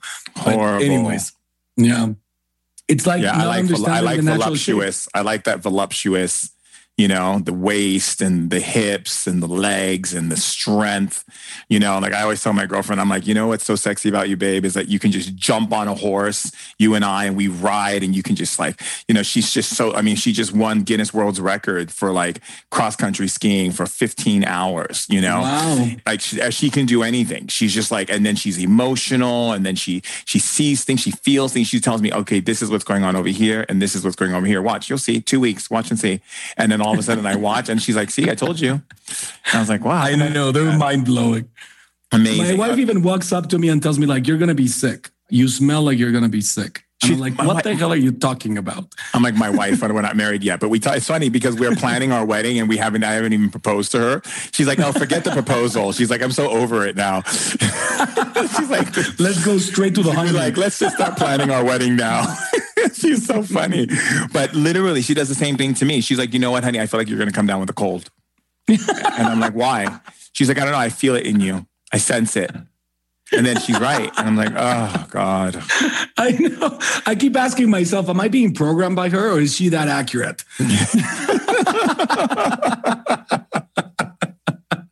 but I believe her. Yeah, I do too. I do too.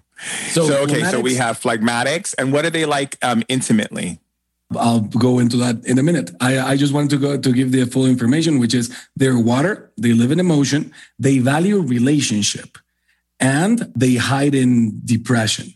When they start avoiding their emotions, they drop into depression because they don't allow these clouds of emotions to go through them. So now they have a storm besides them and they can't deal with it. And that's how they fall in depression. Now, how are they sexually? And this is really interesting. People rarely ask me about this. I love that we're having a sanguine conversation about sexuality uh, about from the biotypes the sexuality in doesn't really happen in the head at all. It only happens in the body. Like you, you don't need to convince their head of connecting with you. You need to make their body comfortable because they're sensing everything. So, for example, when I met my wife, it was all about going closer and touching like her shoulder a little bit and then removing myself from the equation a little bit until I noticed that her body was completely comfortable with me because for them, everything has to do with how it happens in the body.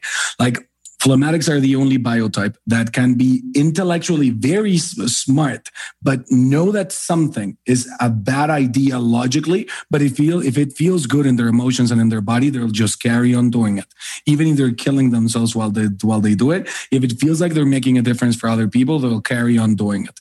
Mm. Now, when it has to do with sexuality, it's through their body 100%. And no one would ever guess how amazing phlegmatics are in bed because they usually look very sweet and they usually look very tender and they usually look like they wouldn't kill a fly. And then suddenly when they're comfortable, you are not ready for the, what they're willing to do. Like phlegmatics are the ones that when they're comfortable in bed, they'll start screaming at you and saying things like, do whatever you want to me. Yes. like, yeah. I don't care. Rip everything apart because they're so deep into their physical experience of enjoying this that they lose it and they're really fun at it actually, and they like toys. Yeah, yeah, okay. I can't say yes or no to that because of who my girlfriend is, but I will definitely say that that was absolutely brilliant. I, I, am, I love how accurate most of this information is. Unbelievable. Unbelievable, know? but believable. Truly. Yeah. wow. I love talking to you. Okay. I know we have to end the share soon. Uh, so tell me, who else do we have? So we have we have melancholics, phlegmatics, sanguines, and we're just missing cholerics. Tell me about and then cholerics. Cholerics are the fire biotype, and we don't have choleric women. We only have choleric men. And again, this has to do with the component that makes them who they are. It has to do with safra, which is a component of sulfur that all men who are choleric have. And this is what makes their skin look really rough, even though it's actually like really thin. It's what makes their hands be massive. It's what makes them turn red and be very angry out of the blue. Like they can bounce into anger in one second. I don't mean to say that they're all narcissists or arrogant. Uh, what I need to say is they're extremely powerful leaders. When a choleric has a good idea, they can shift the, the trajectory of the world. When a choleric wants to change something, they can completely change the world. The bad thing is that when they have a bad idea and they're arrogant about it, they can destroy the world and they won't stop. They're not really hostile, like they're not against people, but they're really they're they're really aggressive and remember that the difference between hostility, like for everyone who's listening, the difference between a hostility and aggression is hostility is I'm against someone. Aggression comes from agresso in Latin, which means powerfully towards. Cholerics are very aggressive. They're not against anyone, but they know where they're going. And if you get in their way, you're going to be stepped on. That, that's pretty much how it works. Their element is fire. We call them the I impulse. They live in impulse, like they know what they want and they want it now. Mm. And they value results. Everything has to do with if I respect you, is because you you have the ability to create results. If I judge myself like a good human being, is because I obviously have an ability to create results? That's what makes people valuable or not. And then finally, they hide in anger when things are not going their way, when they're out of balance. They they can they can just explode or implode because there's both both type of, of cholerics, the ones that explode against other people and the ones that implode in judgment of themselves, which is like analyzing cholerics or even promoting cholerics that can be a little bit dangerous when we put them both together. And if we want to talk about the sexuality of the last two to make this fair. Absolutely. Uh, sexuality for cholerics is a little bit acrobatic and, and a little bit like just a really intense workout. They can be really fun because they can be acrobatic and trying to prove a point of how, what type of result they can create, but they can also feel a little bit selfish as they're doing the whole show and maybe not paying attention to what the other person in front of them is actually enjoying or not. And then finally, we have melancholics, the ones that live in their head that we were mentioning before. And melancholics have sex with their mind. Their body is just like an intermediary between their mind and the other human being. That's why with melancholics, you don't need to seduce their body, you need to seduce their mind. That's why when we find melancholics that are in love with someone, they go like, I just want to eat his brain. Like he's so smart, he's so amazing. I admire this human being uh, because of what they can say and how how they can just prove a point and articulate everything magically. They value that like crazy. And then they usually like playing games like role playing. Let's pretend that you are this and that I am this. I'm a thief and I just went into your house and blah, blah. Because everything is so intellectual that they need to be intellectually aroused and create scenarios in their head that make it dangerous and risk taking and, and interesting in a way because they don't get excited just through the body. They need their intellect to be in it. And if yeah. they get distracted, they can stop the sexual act right then and there. Wow. Amazing. So many people are going to be so happy with that information in the tribe because that is such good information. We can go on and on and on. But yes, I would definitely can. like to continue our conversations on Clubhouse uh, as soon as possible as we can get that in because that would be really amazing for you to come on the Spirit Hackers Club and so that we can talk about this. So many people would benefit from the talks that we've been having here and just really go into it a little bit more deeper. You're amazing, brother. And I love you absolutely like core of my being. And I really appreciate you for being on the planet. Really. Mm, thank you so much, my friend. I love you so much. And whatever you invite me in, if we're going to support people into finding their freedom and compassion, which I know is really important for both of us, count me in. Perfect. Sure. I'm very excited. How can people get in touch with you? How can they learn more? What, what do they do? Where do they go? Well, they can go to Instagram and follow me at RGP Development. Uh, they can go to rgpdevelopment.com and there they can register to our next intro to biotypes, which will be on, we have that uh, one on March 27th and 28th. It's a two day workshop. Uh, if I don't know where this, when this will be aired. So just in case we have another one on May 1st and 2nd, it's a full day, full two day workshop, like taking a huge deep dive and learning all of the, the like physical uh, features of these human beings, how to relate to them, how to know who someone is just by looking at them, how to create a powerful team. And definitely follow us on Clubhouse and on Instagram where we do lives every now and then.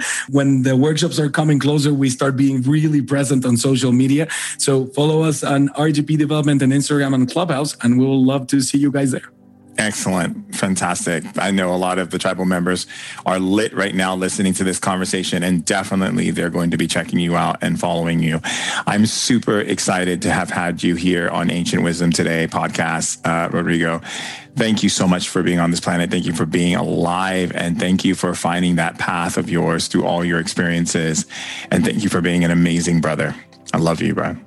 Thank you, my brother. I really value our relationship and our path together. So thank you so much for the invitation, and I'll see you very soon. Yes. Love you. Hello, tribe. I am super excited that we had the amazing and the powerful Dr. Rodrigo Garcia Platas to be able to be with us on ancient wisdom today. I, you know, I think this man is such a beautiful soul because he brings so much to life in his knowledge and everything that he does. I'm just amazed how he has come into his story and how powerful powerful he is in his expression and who he is and what he represents.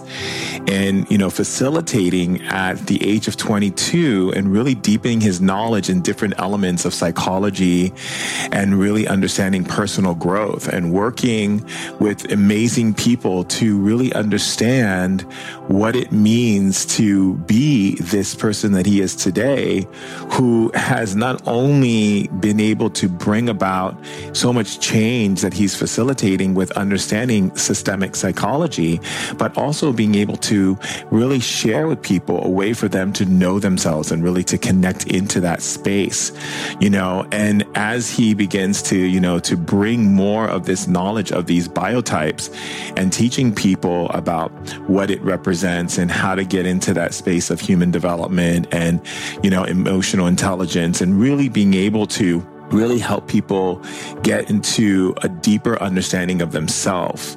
You know, I think that's so important when we when we think about that because it's important for us to recognize how powerful it is when he's talking about these Unani biotypes. You know, this is an ancient method of identification and categorizing the different types of humans on the planet. You know, and being able to treat, you know, um, people both physically and mentally for imbalance you know, and being able to understand that the body types give us a great blueprint so that we're able to truly understand how we can adapt and how we can continue to thrive as individuals, both within our relationships and how we interact on all levels of our life. You know, and this information has been shared amongst the Islamic medicine community and has made its way to the Western world and into English language for us and everyone to be able to take part in this amazing, powerful, ancient method that is now being shared with us in modern day times, you know, and we have to understand that, you know, when we talk about the Unani biotypes as he was speaking about, right, which is basically the same terminology as temperaments, right? So the Unani biotypes focuses more on biology in addition to personality, whereas other temperaments focus on personality without much regard to the biological elements and features that influence them. So we realize that a lot of, of information that's out there in the world is always psychoanalyzing us in our mind. But it's not just about our mind. It's about understanding who we are as individuals. You know, and humans are 70% biology and 30% personality. So while, my, my, you know, so when we think about that, right, modern psychology tends to look at a person's 100% personality, whereas Unani biotypes takes on the biology behind the behavior in account as well, which is systemic psychology. And that allows you to be able to understand the deeper message about yourself. So when he's talking about, you know, the four Unani biotypes, the cholerics, the sanguines, the um, phlegmatics, and the melancholics, you know, it's powerful. It's amazing information that he's bringing forth. And I'm so glad we had a chance to be able to learn about that. And there's so much more to learn. When I say learn, you know what I mean. I mean, remember because there's so much more that we can dive in and get really, really seasoned in this information. I mean, for myself as a sanguine, and he's also sanguine, he's my sanguine brother, you know, it also gives me an understanding to how my personality is. Cause even just today, I was talking to my sister and she's like, you know, you're such an amazing person. I love how you always take action in life and you're such a genius and, you know, you're always out there. You're always putting yourself out there. You're always taking risks.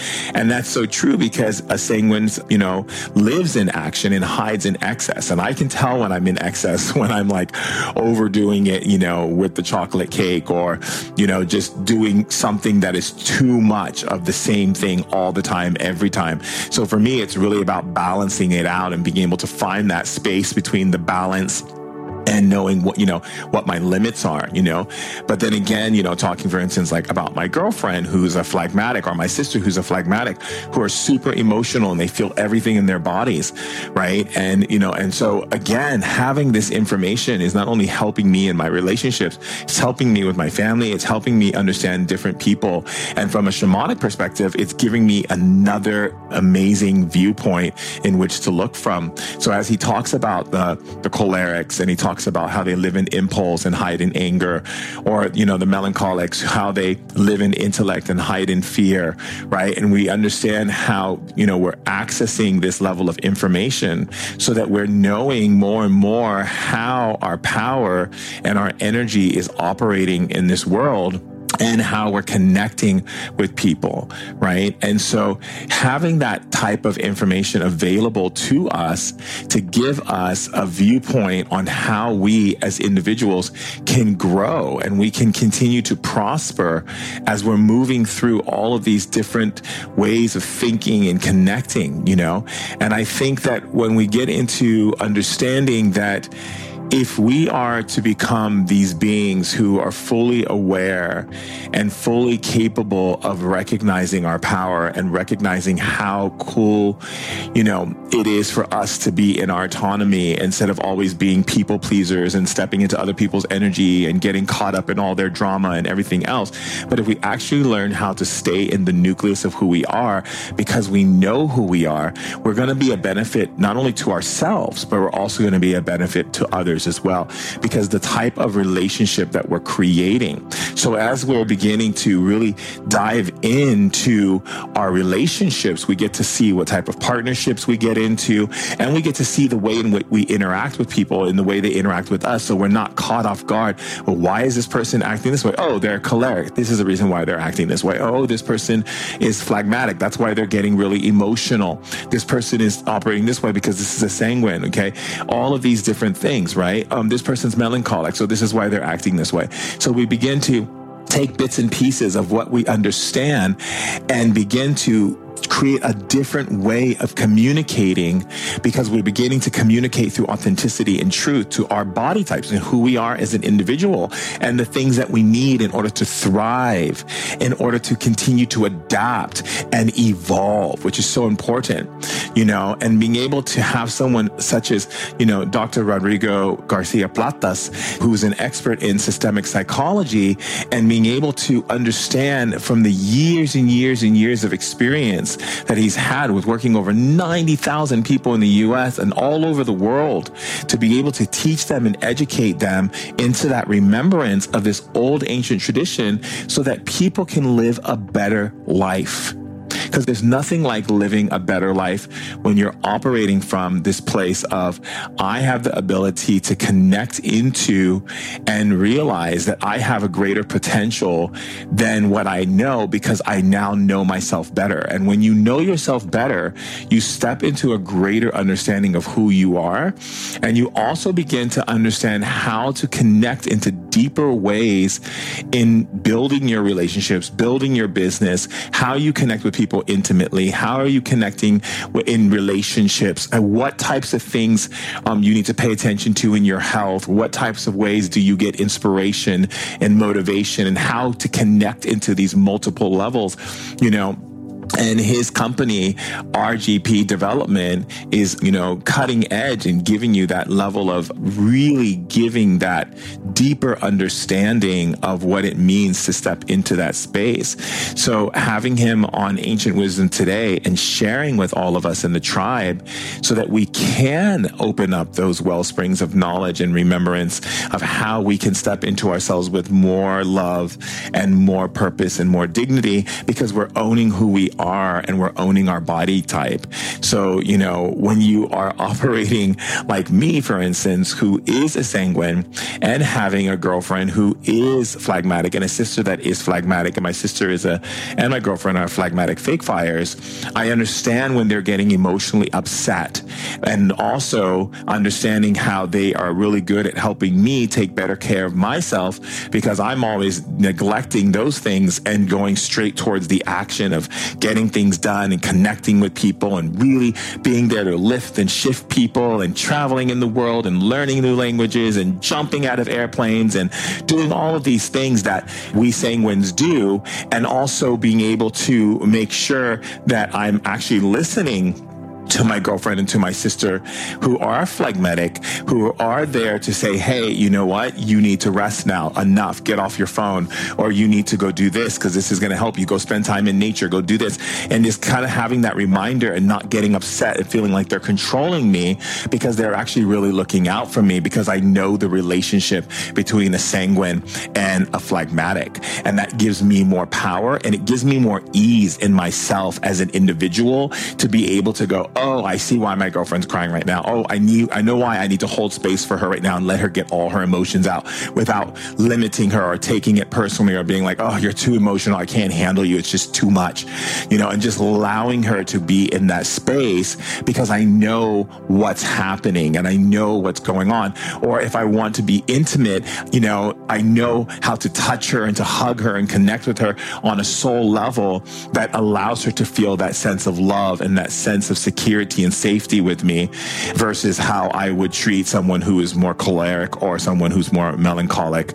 The more we know of these Unani biotypes, the more we understand how to navigate this world with ease and grace. Because there's nothing greater in the world than being able to walk around, look at someone and go, oh, I know who you are. Oh, you know what? I know what you are. And I know how to handle you. I know how to talk to you. I know what kind of things that connect with you. So that way we are honoring each other in the most beautiful and highest way, which I think is so important today, being the fact that so many people on the planet feel misunderstood and so many people feel disconnected from themselves and from their community and from their social groups or from relationships or family members because they feel like they're not being seen or heard or acknowledged. But when you study the four oh Unani biotypes. And when you get into understanding what each one is and how they represent themselves in the world and how they look and what traits to look for and all of these things, you begin to create a different way of interacting with life right? I mean, how great is that to be able to interact differently with life, not from the perspective of reaction, not from the perspective of judgment or fear or, you know, wanting to meet someone's expectations, but really understanding the best words to use, the best way to communicate to them, the best things to be able to be in alignment with them so that you can get your point across to them, so that you can share a beautiful relationship with them, so that you can amplify something with that person and bring beautiful things into the world that support other people right? So the more you you actually understand who you're dealing with and how they're interacting and who you are, you don't have to make excuses for yourself anymore. You let people know exactly who you are. The more people have this knowledge, the more people can say, oh, Shaman Durek's a sanguine. That's the reason why he's making comments like that. That's the reason why he responds that way. That's the reason why when I spend time with him, he makes me feel like I'm on top of the world. And then he meets another person and makes them feel like they're on top of the world. And it's not that he's, you know, doesn't love me any less because he does it to another person because he's a sanguine and that would make sense why he does that. That makes sense why he can jump into an airplane and fly to another country and just submerge himself in all of these different things without having a plan or some kind of strategy on what he's going to do when he gets there and why he doesn't need to wake up and have some structure because he knows he's going to get everything done because he's got so much energy and he's lit. And that's where his energy, because he's a sanguine and that's a sanguine energy. Oh, but how can I support him? Oh, I can support him by reminding him to you know, to take some time and chew your fo- your food slowly and get some rest and, you know, come take a vacation and leave your phone behind and your computer and you know, and really tap into your health and your body. And, you know, and, and, and really let's go to the gym and work out and get the body strong and, you know, keep the health going. And, you know, really being able to understand me and that's just me. Can you imagine understanding you or you understanding another person or they understanding you and we start understanding each other? And we stop putting all these these expectations and these limitations and these indoctrinations and these fear-based ideas about what we think a person should be what according to who we are instead of realizing that we understand who they are we understand who we are and we know how to communicate to them and they know how to communicate to us. And isn't that just an, a beautiful idea of serving each other from where each other is in life? Instead of you know operating in this fear of that the person doesn't know you and you have to walk on eggshells because you don't know if they're going to get upset or bent out of shape because they feel like you're stepping on some aspect of their identity or who they are. But when you understand the Unani biotypes, you get to understand a deeper relationship with life that you've never had a chance to understand. And I'm really happy that we had this amazing man, Dr. Rodrigo Garcia Platas, to be able to share with us this beautiful, amazing gift of being this beautiful soul who has so much knowledge. And I'm so happy that he is my brother and he's also sanguine like me. So I'm very happy and I'm very happy that we had this amazing talk on ancient wisdom today to share with you. And there's so much more to share.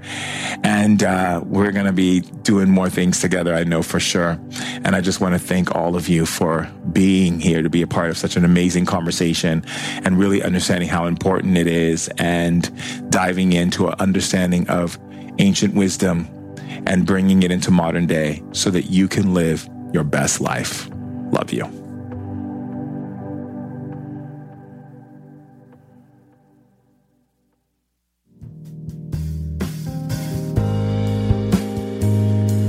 I've created the Healing Temple because people all over the world want and need healing, but don't have the access to those healers or can't afford them. One of the biggest high ticket items in the world today is remote healing, but some sessions cost hundreds to even thousands of dollars. And for only $10, the Healing Temple is a collective space for people to come together every Friday for 30 minutes. Participants are opening a wellspring of abilities, alleviating stress and brain fog, where the mind becomes more optimized and performance based, and where you learn to utilize energy to up level your consciousness. The Healing Temple also helps to break down walls where you begin operating in awareness of wellness, feeling ambitious and inspired like things are really changing in your life. Inside the Healing Temple, you're also stepping into a world where you might experience phenomena that you thought wasn't possible. Something as small as a chill or the hair standing on the back of your neck becomes like an opening door. Some members have even said they've experienced increased psychic abilities and that these sensations have intensified with following sessions. I've trained my powers to impact change and I've learned how to get results. Who doesn't want to feel good? The Healing Temple is not only beneficial to you, but also to those around you because when you're feeling good, you shine that positive energy onto others your partner, your children, your coworkers, even your dog or your cat. Everyone around you begins to feel better because you are feeling better. It's a rippling effect that's much needed on this planet. We need the Healing Temple more than ever right now because of all that's happening in the world the social political structures, calamities, chaos, and feelings of hopelessness and despair. The social climate is on high, and this pressure cooker is taking a negative toll on how many of us feel. The Healing Temple offers comfort on a global level because when more people are feeling good, the more kindness, generosity, and realness is generated. For only $10, I invite you to become part of the community that seeks to do good, to feel good, and to make this world a better place. Go to shamandurek.com and click the Healing Temple to join our wellspring of healing, restoration, and elevated consciousness. See you in the temple.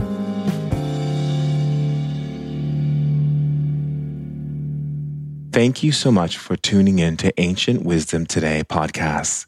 Tribe, I love you all so much. And if you want to stay connected, be sure to check me out on IG at Shaman Durek. And if you have any questions whatsoever, please visit shamandurek.com or contact info at shamandurek.com to learn more. And remember, tribe, no matter what, stay lit.